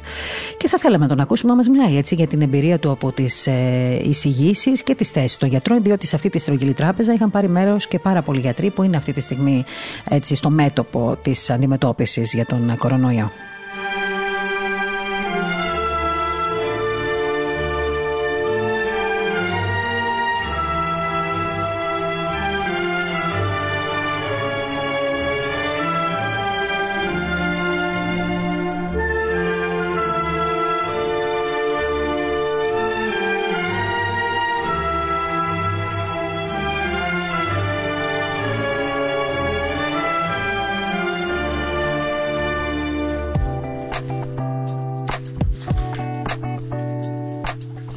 Και να είμαστε πάλι εδώ στο ραδιόφωνο εδώ της Πεμπτουσίας, όπως πάντα συντονισμένοι, μέσω του ψηφιακού ραδιοφώνου φτάνουμε παντού, σε όλα τα μέρη του κόσμου και αυτό είναι το ευχάριστο. Έχω καιρό να μιλήσω για τα μηνύματά σας, θα το κάνουμε από εβδομάδα. Το υποσχέθηκα ότι πριν τις γιορτές θα διαβάσουμε πάρα πολλά μηνύματα, διότι έχουμε πολλούς ομογενείς έτσι και από το εξωτερικό και ναυτικούς από τα πλοία που μας έχουν στείλει τόσα μηνύματα για ευχές Χριστουγέννων κλπ. Θα αφιερώσουμε μια-δύο εκπομπές να έχουμε μια επικοινωνία και μαζί σας, το υπόσχομαι. Και αφού λοιπόν έτσι αφήσαμε πίσω μας την Άννα Αλεξίου και όλα αυτά τα πολύ σημαντικά θα έλεγα που μας έλεγε, γιατί και εκείνη σαν δημοσιογράφος νομίζω ότι έτσι ε, ε, είπε κάτι, ότι όλοι οι δημοσιογράφοι κάποια στιγμή κάνουμε την αυτοκριτική μας και μέσα από νέες προσπάθειες προσπαθούμε να φτιάξουμε λίγο καλύτερα τον κόσμο, αν και εφόσον βεβαίως μπορούμε και έχουμε τη δυναμική και με τη βοήθεια του Θεού νομίζω ότι όλα γίνονται. Ε, θέλω να καλησπερίσω τώρα τον ε, Πάτερ Βασίλειο Καλιακμάνη, τον ε, οποίο έχουμε στη γραμμή μας. Σας είπα από την αρχή ότι θα έχουμε μια κουβέντα σήμερα μαζί του. Ε, Καθηγητής στο Αριστοτέλειο Πανεπιστήμιο Θεσσαλονίκης ε, στη Θεολογία. Ε, Πάτερ μου, σας ευχαριστώ πάρα πολύ που είστε κοντά μας σήμερα. Χαίρετε και εγώ ευχαριστώ πολύ που θα μου δώσετε την ευκαιρία να επικοινωνήσω με ένα κοινό εκλεκτό νομίζω διότι πράγματι από ό,τι τουλάχιστον καταλαβαίνω και από την εμπειρία μου ακούνε το ραδιόφωνο της Πεμπτουσίας έτσι άνθρωποι οι οποίοι δεν ξεφεύγουν από το μέτρο ε, και με αυτή την έννοια του μέτρου είναι η διάκριση στην πνευματική μας ζωή του να δινακρίνουμε τα πράγματα δηλαδή να μην χάσουμε το μέτρο. Είναι μεγάλη υπόθεση, ξέρετε, και σε αυτή την πανδημία, αλλά και σε όλα τα πράγματα. Έτσι είναι. Αυτό είναι πραγματικότητα και είναι, μ' αρέσει που το έτσι σημειώνετε, ειλικρινά σας μιλάω. Γιατί και εσείς είστε ένας άνθρωπος που καταρχήν που την ε, πεμπτουσία την ξέρετε καλά εκ των έσω, λόγω ναι, συνεργατών και συνεργασίας. Και ευχαριστούμε χρόνια, πολύ χρόνια πολλά, ναι, ναι, για την τιμή και την ευλογία αυτή που έχουμε να συνεργαζόμαστε μαζί και όλα αυτά τα χρόνια. Ε, Όμως, έτσι κι αλλιώς είναι σημαντικό το γεγονός ότι σας έχουμε, γιατί είστε και ένας άνθρωπος που το είπα στην αρχή της εκπομπής, που έχετε καθημερινή επαφή έτσι, και με νέους ανθρώπους, ε, φοιτητές στο Πανεπιστήμιο, ε, τους οποίους ξέρω ότι τους εμπνέεται και είναι καλό οι άνθρωποι, οι νέοι, οι φοιτητές, σπουδαστές να εμπνέονται από τους ε, καθηγητές τους για τα μελλοντικά τους βήματα, γιατί αυτό θεωρώ είναι, είναι και αισιόδοξο πια. Όταν και οι καθηγητές έτσι έχουν ένα μέτρο στη ζωή τους και γνωρίζουν, εν πάση περιπτώσει, τα θέματα και ασχολούνται και έχουν και φόβο Θεού. Έτσι, γιατί τώρα φτάσαμε και στο σημείο να μην ξέρουμε με ποιον έχουμε να κάνουμε και τι θα ακούσουμε, από ποιον θα το ακούσουμε. Αυτό έτσι μια σημείωση, σε μια παρένθεση, αν μου επιτρέπετε. Έτσι είναι, υπάρχει πολλή σύγχυση όπως το λέτε. Εγώ είμαι ευγνώμων στο Θεό, έτσι δοξάζω το Θεό, διότι ξέρω βέβαια οπωσδήποτε προσπαθώ να έχω μια σχέση με τους φοιτητές μας, αλλά οι φοιτητές, ξέρετε, μετά από ένα-δύο χρόνια φεύγουν. Εμείς ναι. έχουμε σε ένα και με, με ελάχιστου από αυτούς συνεχίζουμε να έχουμε κάποια σχέση. Αλλά δοξάζω το Θεό, διότι έχω σχέση με νέα άτομα στην ενορία μας, την οποία διακονώ 34 χρόνια συν Θεό Οπότε δεν μένω όμω σε αυτά τα οποία διαβάζω στα βιβλία, στην έρευνα, στη συγγραφή, στη σύνταξη κειμένων, αλλά βλέπω και τον πόνο, τη χαρά και την ελπίδα από τους ανθρώπους. Και αυτό είναι πάρα πολύ σημαντικό. Ε, και πήγα εκεί πριν από 34 χρόνια και ακόμη είμαι εκεί, γνώρισα ανθρώπους φοιτητές, μαθητές και τώρα είναι οικογενειάρχες, είναι σε διάφορα πόστα της Θεσσαλονίκης και αυτό είναι ιδιαίτερα, ιδιαίτερη ευλογία για μένα. Οπότε λοιπόν η ενορία νομίζω είναι μεγάλο σχολείο.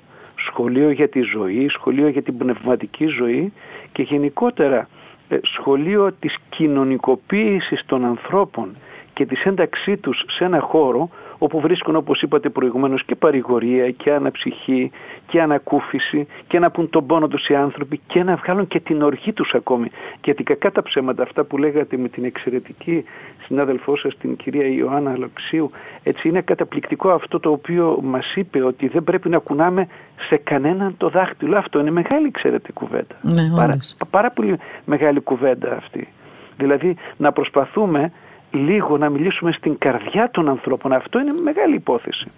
Στη Μητρόπολη μας λοιπόν προσπαθήσαμε κάπως τις ενορίες να έχουμε αυτή την επαφή με τους ανθρώπους, να, να μην χάσουμε τους διάβλους επικοινωνίας με τους ανθρώπους καταρχήν. Είτε σε προσωπικό επίπεδο, είτε με την καινούργια τεχνολογία που έχουμε. Εξ αρχής από το πρώτο ακόμη lockdown, από τον πρώτο αποκλεισμό στα σπίτια, από εκεί προσπαθήσαμε να έχουμε. Και θα έλεγα ότι μέχρι ενός σημείου το καταφέραμε. Μέχρι ενός σημείου έτσι. Βοήθησε, πολύ, βοήθησε πολύ το διαδίκτυο η αλήθεια είναι αυτό τον καιρό. Και το διαδίκτυο αλλά και οι πλατφόρμες. Εμείς δουλεύαμε την πλατφόρμα Zoom και μέσα από εκεί είχαμε συναντήσεις τακτικές, ε, οι κυρίες, οι εθελοντρίες κάνανε μικρές ομάδες επίσης μέσα από το διαδίκτυο για να μην μείνει κανείς μόνος του και αυτό έφερε, ξέρετε, αποτελέσματα και κυρίως έφερε την αίσθηση ότι δεν είμαστε μακριά. Ότι δεν είμαστε τόσο μακριά όσο νομίζω, αλλά είμαστε πιο κοντά. Και τι μας ενώνει; Μας ενώνει το πρόσωπο του Κυρίου Παντοκράτορος, του Χριστού μας δηλαδή. Αυτό ήταν πάρα πολύ σημαντικό για πάρα πολλούς ανθρώπους. Μου έλεγε μια κυρία, κοιτάζω τον εσταυρωμένο λέει, και λέω, εντάξει αυτό που υποφέρουμε εμείς δεν είναι και φοβερό πράγμα. Εσύ κυρία μου σταυρώθηκες άκακος. Ο σαρνίων άκακον λέμε στα κείμενά μας. Ε. Οπότε την έβλεπω πώς έπαιρνε κουράγιο μόνο κοιτάζοντας την όψη, την υφάλια του εσταυρωμένου Κυρίου μας. Ε. Οπότε λοιπόν είχαμε τέτοιες εμπειρίες και δοξάζω το Θεό. Τώρα να πούμε για αυτό που. Ναι, ίσως... για την διαδικτυακή στρογγυλή ναι. τράπεζα. Με ενδιαφέρει πάρα πολύ. Έτσι με αφετηρία αυτό, ας πούμε, ας ξεκινήσουμε ναι, την κουβέντα μας. Ε, γιατί εσείς τοποθετηθήκατε σε αυτή τη ναι, συζήτηση. Ήταν πράγματι μια ενδιαφέρουσα έτσι, διαδικτυακή συνάντηση. Συμμετείχαν 137 πατέρες, κληρικοί όλοι της Μητροπόλεως Νεαπόλεως και Σταυροπόλεω Θεσσαλονίκης. Mm-hmm. Είμαστε προς τα δυτικά ε, του νομού, ε, μια μεγάλη περιοχή, μια αναπτυσσόμενη περιοχή. Ε, και επίσης 137 πατέρες και τρεις από το εξωτερικό διότι έχουμε και κάποιους αποσπασμένους που εξυπηρετούν ε, ανάγκες ε, των ανθρώπων οι οποίοι έχουν φύγει από την Ελλάδα. Εκεί λοιπόν σε αυτή την διαδικτυακή συνάντηση που είχαμε που είχε μεγάλο ενδιαφέρον και κράτησε περίπου 2,5-3 ώρες φτάσαμε γιατί υπήρχαν πάρα πολλές ερωτήσεις μετά στο τέλος.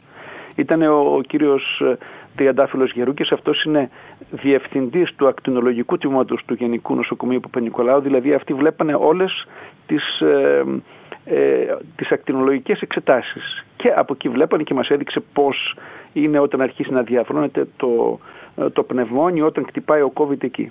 Ε, είχαμε την κυρία Εκατερίνη Ευθυμίου Τσιάντα η οποία είναι αντατικολόγος, είναι στο Πανεπιστημιακό Νοσοκομείο αχεπα.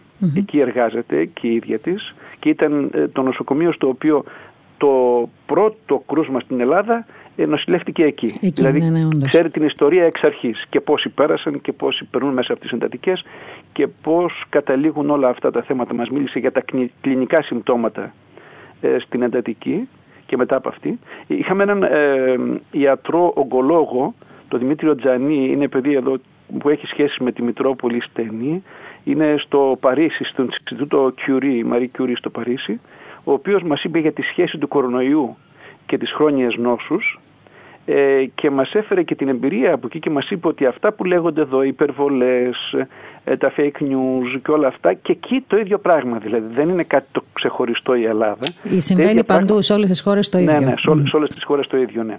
Είχαμε επίσης έναν ε, βιολόγο μοριακό ε, ο οποίος είναι διδάκτορας μοριακής γενετικής και αυτός είναι στο εργαστήριο της κλινικής Άγιος Λουκάς στη Θεσσαλονίκη που και εκείνος έχει μια εμπειρία. Δηλαδή βλέπετε η λίστα ήταν ανθρώπων οι οποίοι έχουν μια εμπειρία στην πρώτη γραμμή του πυρός. Και βέβαια συνέβαλα και εγώ κατά τη με την έννοια τι κάνουμε τελικά. Ε, η ποιμαντική ποια θα είναι σε αυτό τον ε, χώρο αυτή τη στιγμή. Ε, ποια θα είναι η επιμαντική εν μέσω COVID. Αυτή ήταν η δική μου έτσι συμβολή και μπορούμε να πούμε κάτι περισσότερο πάνω σε αυτό. Ναι, βεβαίως. Όχι, μας ενδιαφέρει πάρα πολύ να μας μιλήσετε έτσι για το ποια θα είναι η επιμαντική, ποια είναι η επιμαντική εν μέσω COVID, γιατί είναι κάτι που μας απασχολεί σε καθημερινή βάση. Έτσι. Βλέπουμε και τα περιοριστικά μέτρα και όλα αυτά που συμβαίνουν αυτή τη στιγμή με τις εκκλησίες και νομίζω ότι είναι ένα θέμα πάρα πολύ σοβαρό να σας ακούσουμε να μας ε, μιλάτε γι' αυτό. Ωραία, να, κάτι, να πω κάτι γενικότερο και μετά να έρθουμε και σε αυτό. Ναι, γιατί εσείς τώρα είχατε και μία εμπειρία από τις εισηγήσεις και τις θέσεις των γιατρών σε αυτή τη διαδικτυακή στρογγυλή τράπεζα. Την εμπειρία αυτή είχα, η οποία ήταν κοινή, αλλά ξέρετε όμως, ε, διακρίνω και από αυτά που διαβάζω ευρύτερα, αλλά το είδα και στους γιατρούς. Γιατί τόση περιφρόνηση στους γιατρούς και στο έργο τους έτσι; Δεν μπορεί ο καθένας να βγαίνει τώρα, ενώ εκείνοι είναι στην πρώτη γραμμή, κάπως μας το εξέφρασαν αυτό, να είναι στην πρώτη γραμμή του πυρός με προσωπίδες και οι οποίες είναι μονίμως ε, θολωμένες διότι άμα τις φοράς τόσες ώρες δεν μπορείς να, να μην είναι θολωμένες και δεν τολμάς να τις βγάλεις γιατί πρέπει στο τέλος της βάρδιας σου να, να, να ξεντηθείς. Έτσι είχαν και ένα παράπονο ξέρετε οι γιατροί με την έννοια ότι γιατί αυτή η απαξίωση στο έργο τους. Δηλαδή, ο καθένας μπορεί να σπέρνει διάφορες ειδήσεις και να λέει διάφορα πράγματα και να υποτιμάει ανθρώπους μορφωμένους, οι οποίοι χρόνια έκαναν για να πάρουν το πτυχίο, να κάνουν μεταπτυχιακά, να κάνουν διδακτορικά, να πάνε στο εξωτερικό, να συμμετέχουν σε συνέδρια. Και από την άλλη μεριά να αποξιώνονται από κάποιους ανθρώπους έτσι και αυτοί μάλιστα να προβάλλονται θέλει λίγο προσοχή αυτό και το είδα και θέλω να το εκφράσω αυτό και να, να αρχίσουμε από αυτό ότι σαν ένα ευχαριστώ σε αυτούς όλους νοσηλευτές και γιατρούς που είναι μέσα στις κλινικές και προσπαθούν αυτή τη στιγμή να κρατήσουν στην πλάτη τους όσο μπορούν την υγεία των ανθρώπων. Και κάτι άλλο ήθελα να πω έτσι εισαγωγικό. Σε περίοδους κρίσεων οι άνθρωποι, όχι μόνο οι θρησκευάμενοι άνθρωποι, αλλά γενικότερα οι άνθρωποι, ανακαλύπτουν και το Θεό. Αλλά είναι διαφορετική ανακάλυψη από μια μερίδα ανθρώπων και διαφορετική από μια άλλη μερίδα ανθρώπων. Τι σημαίνει αυτό δηλαδή; Μερικοί τον ανακαλύπτουν για να τον απορρίψουν. Και σου λέει πού είναι ο Θεός τώρα εδώ; Mm-hmm. Δεν βλέπει τι γίνεται. Όντως, έχετε δίκιο σε αυτή τη διαφοροποίηση. Αυτό ισχύει. Έτσι, τον ανακαλύπτουμε για να τον απορρίψουμε. Και είναι και η άλλη όμως, είναι η μεγάλη ισιοπηρή έτσι, μερίδα, η οποία έχει την απαντοχή της εκεί και προσεύχεται και παρηγοριέται από την παρουσία του Θεού στη ζωή του, από την επίκληση του Πνεύματος του Παναγίου, από την επαφή του με συνανθρώπους στο όνομα της αγάπης, έτσι. Ποιες είναι οι κεντρικές εντολές. Αγάπη στο Θεό και αγάπη στο συνάνθρωπο. Αυτές οι δύο εντολές που παρηγοριέται από το ότι είναι θρησκευάμενος και ότι είναι χριστιανός, ορθόδοξος και είναι ενταγμένος σε κάποια ενορία. Οπότε λοιπόν σε περίοδους κρίσεων, άλλοι με ευκολία ανακαλύπτουμε και τον απορρίπτουμε και άλλοι στηριζόμαστε. Mm-hmm. Για αυτούς λοιπόν οι οποίοι στηρίζονται, όχι δεν μας ενδιαφέρουν οι άλλοι και εκείνοι μας ενδιαφέρουν. Αλλά ξέρετε, εκείνους πώς να τους μιλήσουμε. Δεν αναγκαστικά δεν μπορεί κανείς να μιλήσει σε εκείνους. Αν δεν, ε, δεν ε, ε, εμπνευστούν από κάτι και δεν αναζητήσουν και οι ίδιοι δηλαδή. Ε, ξέρω, δεν μπορείς με βία να πειμάνεις τον άλλον να κάνεις ποιμαντική εν μέσω COVID. Αν θέλει κάποιος, το δέχεται. Αν δεν θέλει, δεν το δέχεται έτσι. Οπότε λοιπόν για αυτούς οι οποίοι ήταν στις ενορίες μας, προσπαθήσαμε καταρχήν να έχουμε ε, ένα διάβλο επικοινωνίας. Και τι να πούμε. Αυτό βέβαια το κάναμε πρώτα με τους συνεργάτες μας, με τους συνεφερημερίου και μετά σε έναν ευρύτερο κύκλο, δηλαδή αρχίσαμε με ένα στενό κύκλο. Αυτός ο κύκλος έγινε μεγαλύτερος, μεγαλύτερος, μεγαλύτερος και μετά ξαπλώθηκε όσο γινόταν μέσα στην ενορία. Ε, προσπαθήσαμε λοιπόν να δώσουμε το σύνθημα και να πούμε ότι αυτή ακριβώς η δυσκολία να αξιοποιηθεί όχι ως κατάρα, αλλά ως ευλεγία, ως ευεργεσία από το Θεό δηλαδή, όχι ως θεία τιμωρία ως ευκαιρία μετάνοιας, ως ευκαιρία έντονης προσευχής, ως ευκαιρία καλλιέργειας της αγάπης προς τον συνάνθρωπο. Ε, αυτό σημαίνει δηλαδή ότι πρώτα πρέπει να δούμε τι γίνεται γύρω μας. Ζούμε σε ένα κοινωνικό σύνολο. Πώς θα, θα, θα, θα φερθούμε απέναντι στους ανθρώπους οι οποίοι υπάρχουν γύρω μας; Γιατί η, η κοινωνία μας, και κατά ψέματα κυρία Γεχνάκη, ε, σήμερα είναι ανοιχτή, είναι πλουραλιστική, έχει πολλές αντινομίες διακρίνεται για τον έντονο έτσι, ατομισμό, για την επιδίωξη του εύκολου κέρδους. Ε, Πολλές προσλαμβάνουσες επίσης. Μπράβο. Που συγχύζει λίγο έτσι, και μπερδεύει και το μυαλό του ανθρώπου. Μπράβο. Και ταυτόχρονα και η θρησκευτική του ταυτότητα δεν είναι ξεκαθαρισμένη. Ακόμη και ανθρώπους που είχαμε τα προηγούμενα χρόνια και ερχόταν στο ναό μας και έρχονταν συχνά στο ναό μας. Είχαν μια μεικτή, μεικτή θρησκευτική ταυτότητα. Δηλαδή, άκουγες από αυτά που λέγανε δηλαδή λίγο από εδώ, λίγο από εκεί, λίγο από την άλλη μεριά. Εντάξει, βάζαν και στο τέλος ότι είμαι βαπτισμένος, είμαι χριστιανός ορθόδοξος. Οπότε αυτά πρέπει να τα λάβουμε υπόψη μας για να συνομιλήσουμε με όλους αυτούς. Και εμείς λοιπόν προσπαθούσαμε να παρακολουθούμε και αυτά που μας έστειλε η Σύνοδος και αυτά που μας έστειλε η Μητρόπολη, αν και ορισμένα από αυτά είχαν ένα γραφειοκρατικό χαρακτήρα, να το πούμε και αυτό, αλλά υπήρχαν και καλά κείμενα όμως. Να μην κάνουμε μόνο την κριτική, να κάνουμε και την αυτοκριτική. Υπήρχαν και καλά κείμενα τα οποία πέρασαν μάλλον ε, απαρατήρητα. Και βέβαια, ε, σε καμιά περίπτωση έτσι, δεν πρέπει να είμαστε σχεδόν ισοπεδωτικοί απέναντι στη Σύνοδο, απέναντι στους επισκόπους ή απέναντι στους κληρικούς, διότι ξέρετε, και αυτοί πρώτοι πονάμε. Δεν λέω πονάνε, πονάμε για αυτό που γίνεται. Κλειστή να είναι, είναι εύκολο πράγμα μεγάλη εβδομάδα κλειστή ναή. Αν μου επιτρέψετε, αυτό, αυτό που μου λέτε τώρα είναι πολύ σημαντικό και θέλω να μου επιτρέψετε δύο λεπτά μια παρένθεση. Εχθέ μιλούσα με κάποιον ιεράρχη τέλος πάντων, δεν χρειάζεται να πω το όνομά του, που μου είπε ότι ξέρεις, δεν μπορώ, δεν, δεν μπορώ να, να λειτουργώ εγώ και κλεισμένο των θερών, να κρατάω το Άγιο Σκοπότερο στα χέρια μου απ' έξω, να είναι ο κόσμος που μπορεί κάποια άτομα να θέλουν ας πούμε, να παρακολουθούν, να είναι στη θεία λειτουργία και όμως να είναι η αστυνομία και να κόβει κλήσεις. Προτιμώ να μην λειτουργήσω σε αυτό το ναό. Σωστό. Καταλάβατε. Δηλαδή, ε, ε, εκεί ας πούμε κατάλαβα λίγο και την αίσθηση. Πραγματικά πολύ έντονα πώς νιώθηκε ένας ε, ιερέας, ένας ιεράρχης, όταν ε, ε, τελεί τη λειτουργία, έχει τα άγια δισκοπότηρα στα χέρια του και απ' έξω η αστυνομία κόβει κλήσεις σε κάποιον που μπορεί να πήγε για να ακούσει. Αυτό θα έλεγα ήταν, ήταν πιο αυστηρή η αστυνομία στο το Πάσχα. Τώρα σε εμάς τουλάχιστον δεν είχαμε προβλήματα γιατί προφανώς δεν είχαμε και, και καταγγελίες. Δηλαδή το Πάσχα κάθε λίγο και λίγα και μας λέγανε τα παιδιά από το αστυνομικό τμήμα μας τηλεφωνούν από τη γειτονιά ότι μπήκε κάποιος στο ναό, ότι κάποιοι μπήκαν στο ναό. Δηλαδή ήταν ένα διαφορετικό κλίμα. Τώρα δεν είχαμε τέτοια προβλήματα. Ε, όντως είναι, είναι πρόβλημα αυτό αλλά και από την άλλη μεριά όμως και ο συνοστισμός και όταν μας ανοίξαν τις εκκλησίες δεν τηρούσαμε τα μέτρα. Δηλαδή έχουμε και εμείς μια ευθύνη τώρα τι θα ήθελα εγώ παραδείγματος χάρη. Να το πω, θα το έλεγα στο τέλος, αλλά δεν πειράζει. Ναι, να, να κάνουμε εμείς μια πρόταση. Να πούμε ναι, θα βάλουμε μέσα στο ναό 50, 60, 70 άτομα. Και θα κάνουμε εμείς λειτουργίες συνέχεια, κάθε μέρα. 10 μέρες θα λειτουργούμε κάθε μέρα να έρχονται σιγά σιγά οι άνθρωποι. Αυτό όντως, να σας πω την αλήθεια, δεν ξέρω αν το έχει πει κανείς άλλος. Πρώτη φορά το ακούω και μου φαίνεται μια πολύ Να το κάνουμε ωραία σαν πρόταση. πρόταση. Ναι, αλλά αυτό όμως δεν μπορεί να κάνουμε δηλαδή ο καθένας. Μια πρόταση. Ε, ε, όχι, δεν, δεν μπορεί να κάνει ο καθένας έτσι, να το λέω εγώ έτσι ανεύθυνα. Θα Πρέπει μπορεί να γίνει επίσημα. Αυτό θα πρέπει να γίνει επίσημα μέσα από την ιεραρχία, μέσα από την Ιερά Σύνοδο, μέσα από ε, ε, ε, καθορισμένη θεσμική διάσταση και να γίνει και συζήτηση με τους αρμόδιους φορείς.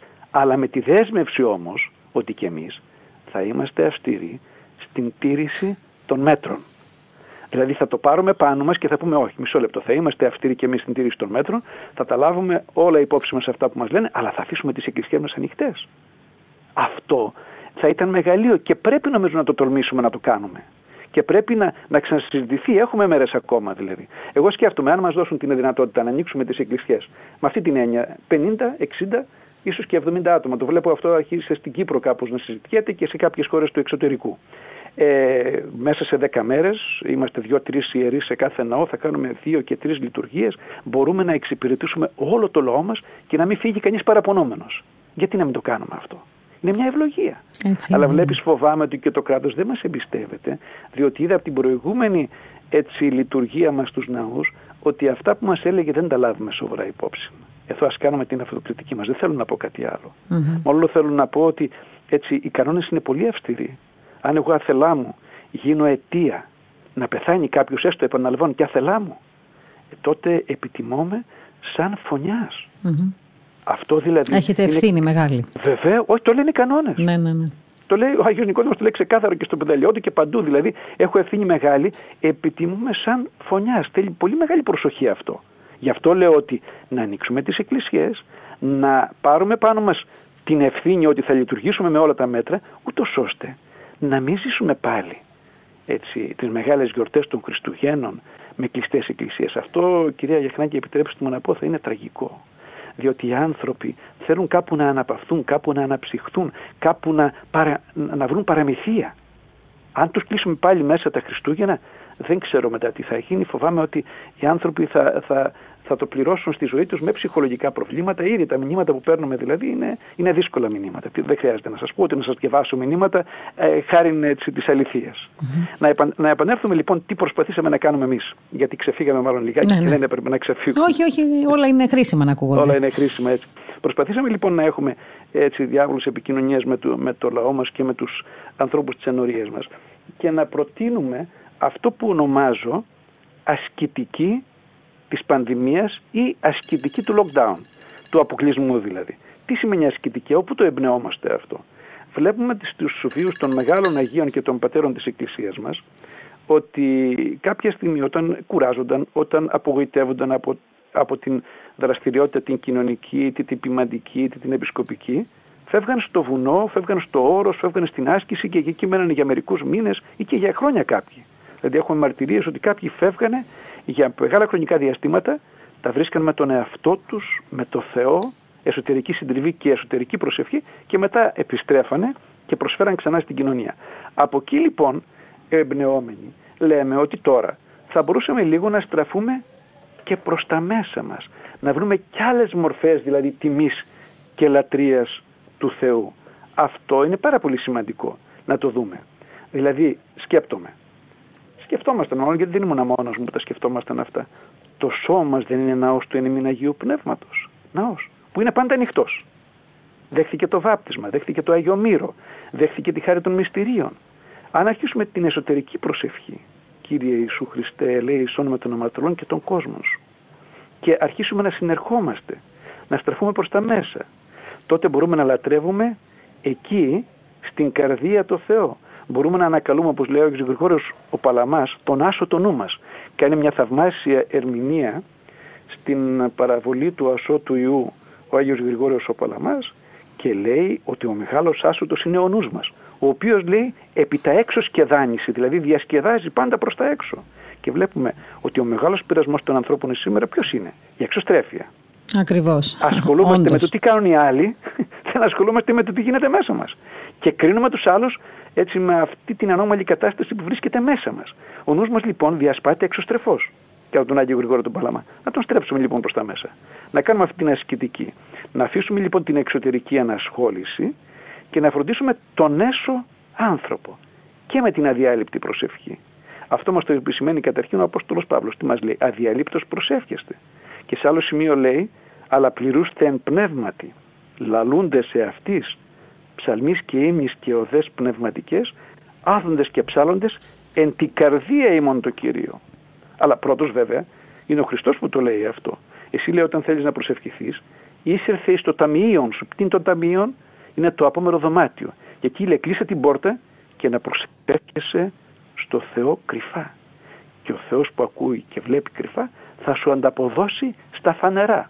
Βέβαια λίγο παρακάτω, εδώ είναι η κατηδίαν προσευχή. Είναι αυτό που προτείνουμε. Η ασκητική πλέον της πανδημίας, η ασκητική ε, σε αυτή την δύσκολη περίπτωση στην που βρισκόμαστε. Λίγο παρακάτω βέβαια λέει ο Χριστός ότι όπου εσύ δύο ή τρεις συνηγμένοι, εκεί η μία εν μέσω αυτών. Και εκεί προτείνει την κοινή προσευχή. Προτείνει την, το, τον ανοιχτό ναό προτείνει τη λατρεία μας την κοινή, που και εκείνο θα έρθει πιστεύω, θα περάσει, δεν μπορεί να μην περάσει. Ουσι, ουσιαστικά η μία προσευχή διαδέχεται την άλλη. Δηλαδή δεν, δεν μπορεί να, και, να λειτουργήσει μεμονωμένα. Μπράβο, ναι. Συμπληρώνεται, συμπληρώνει και δοκιμάζεται και η άλλη έτσι. Ε, μια άλλη μορφή έτσι τιμής του Θεού που προτείναμε τότε ειδικά την άνοιξη στους ανθρώπους οι οποίοι πάλι είχαν ε, αποκλειστεί μέσα στα σπίτια τους, δυσκολεύονταν να βγουν έξω, δυσκολεύονταν να επικοινωνήσουν έτσι τη Μεγάλη Εβδομάδα. Τους είπαμε το εξής. Μήπως τελικά πρέπει να βγούμε λίγο και να δούμε τον αχυροποίητο ναό του Θεού που είναι ανοιχτός. Το σύμπαν, τα στέρια, τον ήλιο, τη σελήνη. Όλα τα κείμενα της, της πίστεώς μας, ξεκινώντας από το ψαλτήρι, μιλάνε για το κάλος της δημιουργίας. Ενείται αυτόν ήλιος και σελήνη, ενείται αυτόν πάντα τα άστρα και το φως. Ψάλουμε στην εκκλησία μας. Και βέβαια πορώ δε μάλλον στον προημιακό που λέμε κάθε μέρα στον, ε, στον Εσπερινό. Που και εκεί βλέπουμε ότι όλη η δημιουργία συμμετέχει σε αυτή την, την αέλα λατρεία και τιμή του Θεού. Και εκεί εκφωνούμε και λέμε αυτή τη φράση «Όσε μεγαλύνθη τα έργα σου Κύριε, πάντα εν σοφία επίησας».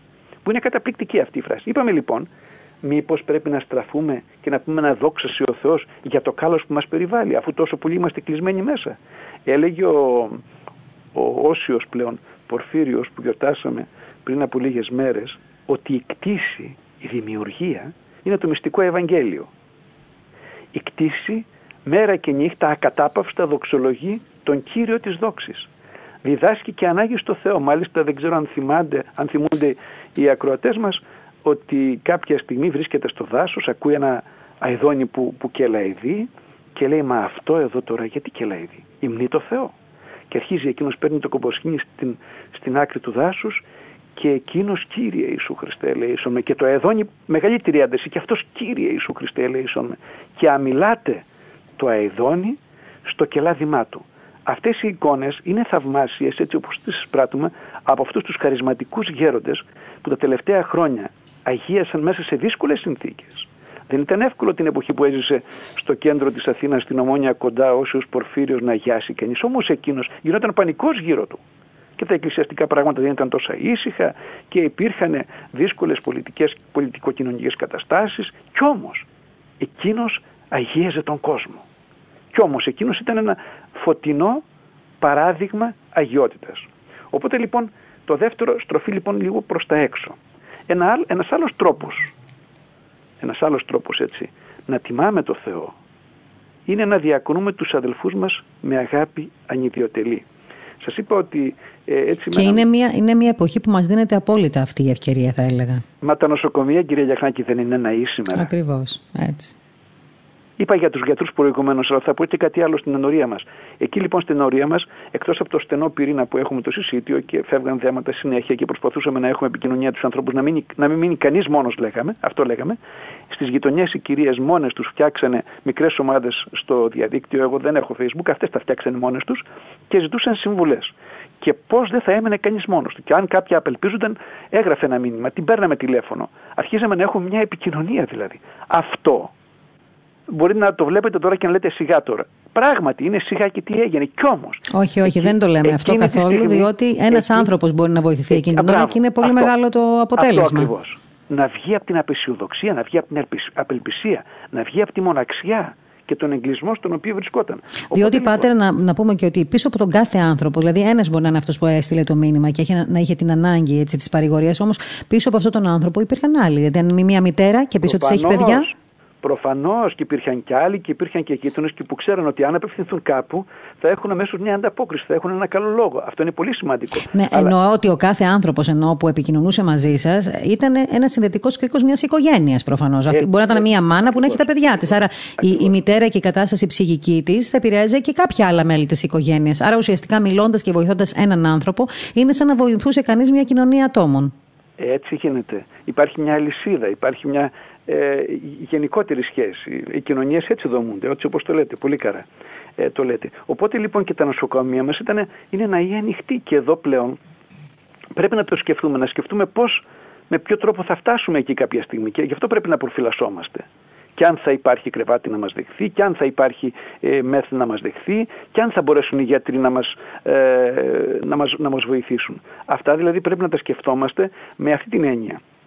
Διότι όπως σας είπα προηγουμένως εκεί ε, και είπα εκείνο το βράδυ στους πατέρες πρέπει να προσέχουμε κι εμείς να μην δίνουμε αφορμή.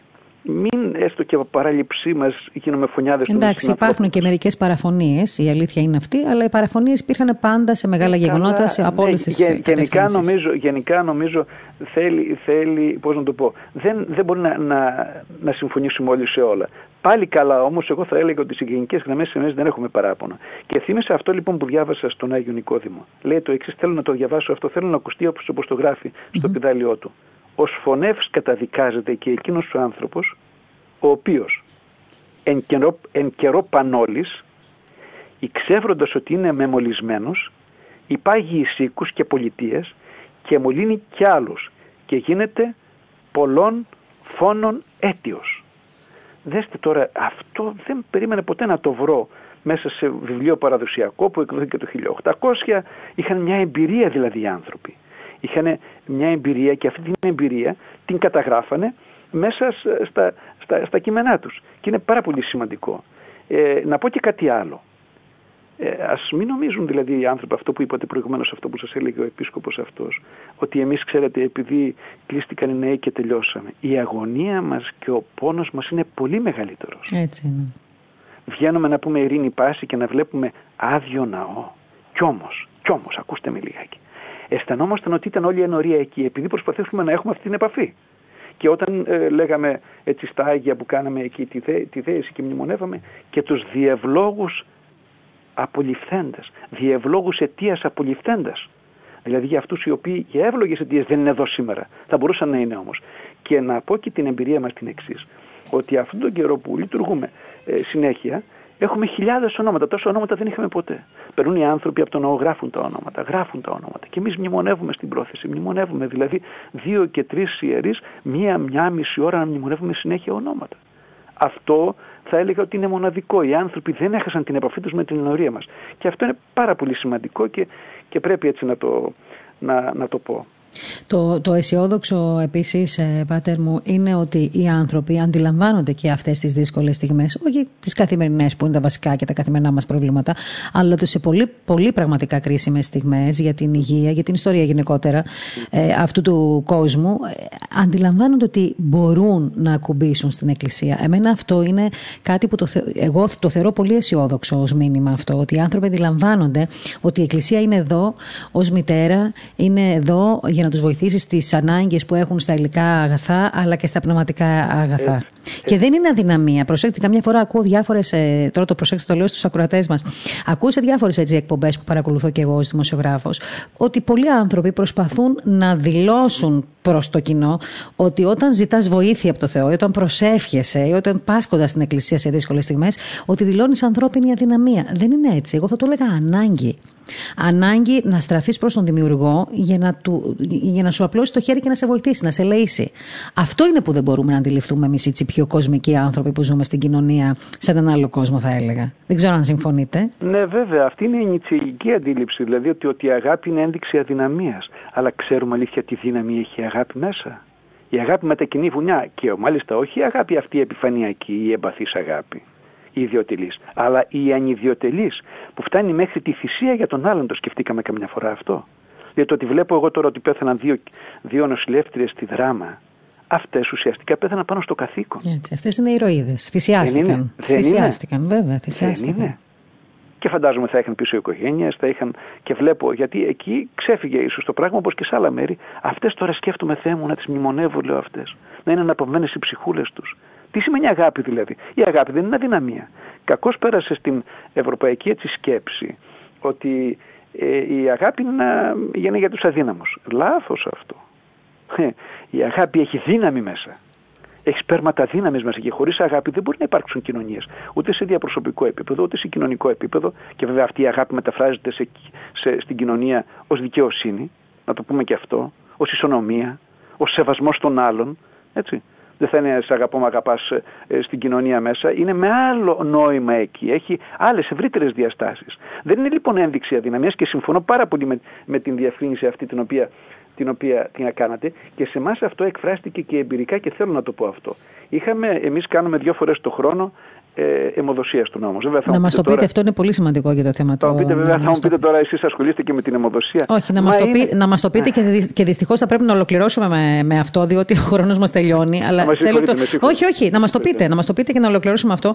Και νομίζω ότι θα πρέπει να ανανεώσουμε το ραντεβού μας, έστω και τηλεοπτικά, γιατί αυτά που μας λέτε είναι πάρα πολύ σημαντικά. Μάθαμε έτσι πολλά πράγματα που δεν τα ξέραμε σήμερα. Εντάξει, εντάξει. Εμείς λοιπόν κάνουμε δύο, δύο κάθε χρόνο ε, αιμοδοσίες. Μία την Άνοιξη, γύρω στο Μάιο και μία τον Νοέμβριο. Και οι δύο ήταν εν μέσω πανδημίας. Και σκεφτήκαμε μήπως να τις αναβάλουμε ή να τις αφήσουμε, διότι πού θα βρούμε τον κόσμο, πώς θα επικοινωνήσουμε μαζί του. Μας λένε από το νοσοκομείο, από το ΑΧΕΠΑ με το οποίο εργαζόμαστε, όχι και δέκα φιάλες να πάρουμε, τις θέλουμε γιατί έχουμε πάρα πολύ μεγάλη ανάγκη. Αυτό μας το είπαν και το Μάιο, μας το είπαν και τώρα 8 Νοεμβρίου που ήταν η δεύτερη. Ε, λοιπόν, σας πληροφορώ ότι οι άνθρωποι είχαν τέτοια προσέλευση που υπερδαπλασιάστηκαν από τις άλλες φορές που ήταν ανοιχτοί οι ναοί.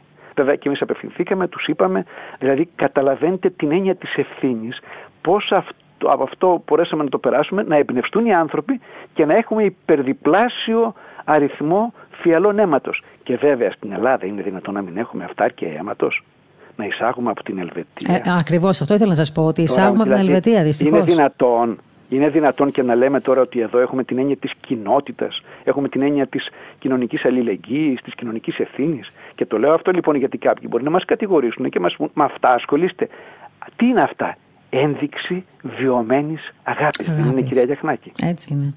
Υπό την έννοια αυτή λοιπόν χαρήκαμε διότι 8 του μηνός κλειστοί οι ναοί, αλλά έξω όμως στην αίθουσά μας περάσανε 50 άνθρωποι και δώσανε, κάθε μισή ώρα είχαμε βάλει το πρόγραμμα και δώσανε αθόρυβα το αίμα τους και αμέσως ερχόταν αυτοκινητάκια με ψυγεία και τα πηγαίνανε στο Κιλκής, στην Κατερίνη και εμείς λέγαμε δόξα ο Θεός. Αυτό λοιπόν νομίζω είναι ένα αισιόδοξο μήνυμα ότι οι άνθρωποι αν εμπνευστούν, οι άνθρωποι αν έτσι καταλάβουν αυτή την έννοια του Ευαγγελίου της αγάπης, τότε νομίζω ανταποκρίνονται κιόλας. Και με αυτό να σας ευχαριστήσουμε πάρα πάρα πολύ για αυτή σας έτσι την ε, παρουσία σήμερα στην ραδιοφωνική μας εκπομπή. Νομίζω ότι πολλοί κόσμος βλέπω και εδώ στα μηνύματα ότι ενδιαφέρθηκε πολύ και θα ενδιαφερόταν να σας ακούσει λίγο παραπάνω βέβαια, αλλά τους εξήγησα ότι δυστυχώς ο χρόνος έχει τελειώσει. Πάντρε Βασίλη, σας ευχαριστώ πάρα πολύ. Ε, εγώ την ευχή σας... Και συγγνώμη αν είπαμε και όχι, κάτι. Όχι, ε, προσπάθησα... και, και, ακόμα περισσότερα θα έπρεπε να πούμε. Προσπάθησα έτσι να δώσω το πλαίσιο ναι, μέσα ναι, ναι. από το που βιώνουμε. Δεν μπορούμε να μιλήσουμε για όλα τα πράγματα. Σίγουρα, σίγουρα. αλλά είναι σημαντικό και αυτό που είπατε. Ουσιαστικά μας ε, μας πήγατε και σε μια ασκητική της πανδημίας και των περιοριστικών μέτρων. Εγώ αυτό ε, έτσι. πρέπει το... να το δούμε και αυτό. Εννοείται. εννοείται, και... εννοείται. Και επίσης ένα έτσι δεύτερο που θέλω να κρατήσουμε είναι και αυτό που μας είπατε, που διαβάσατε στον Άγιο Νικόδημο, για το ποιος μπορεί να θεωρηθεί φωνιάς.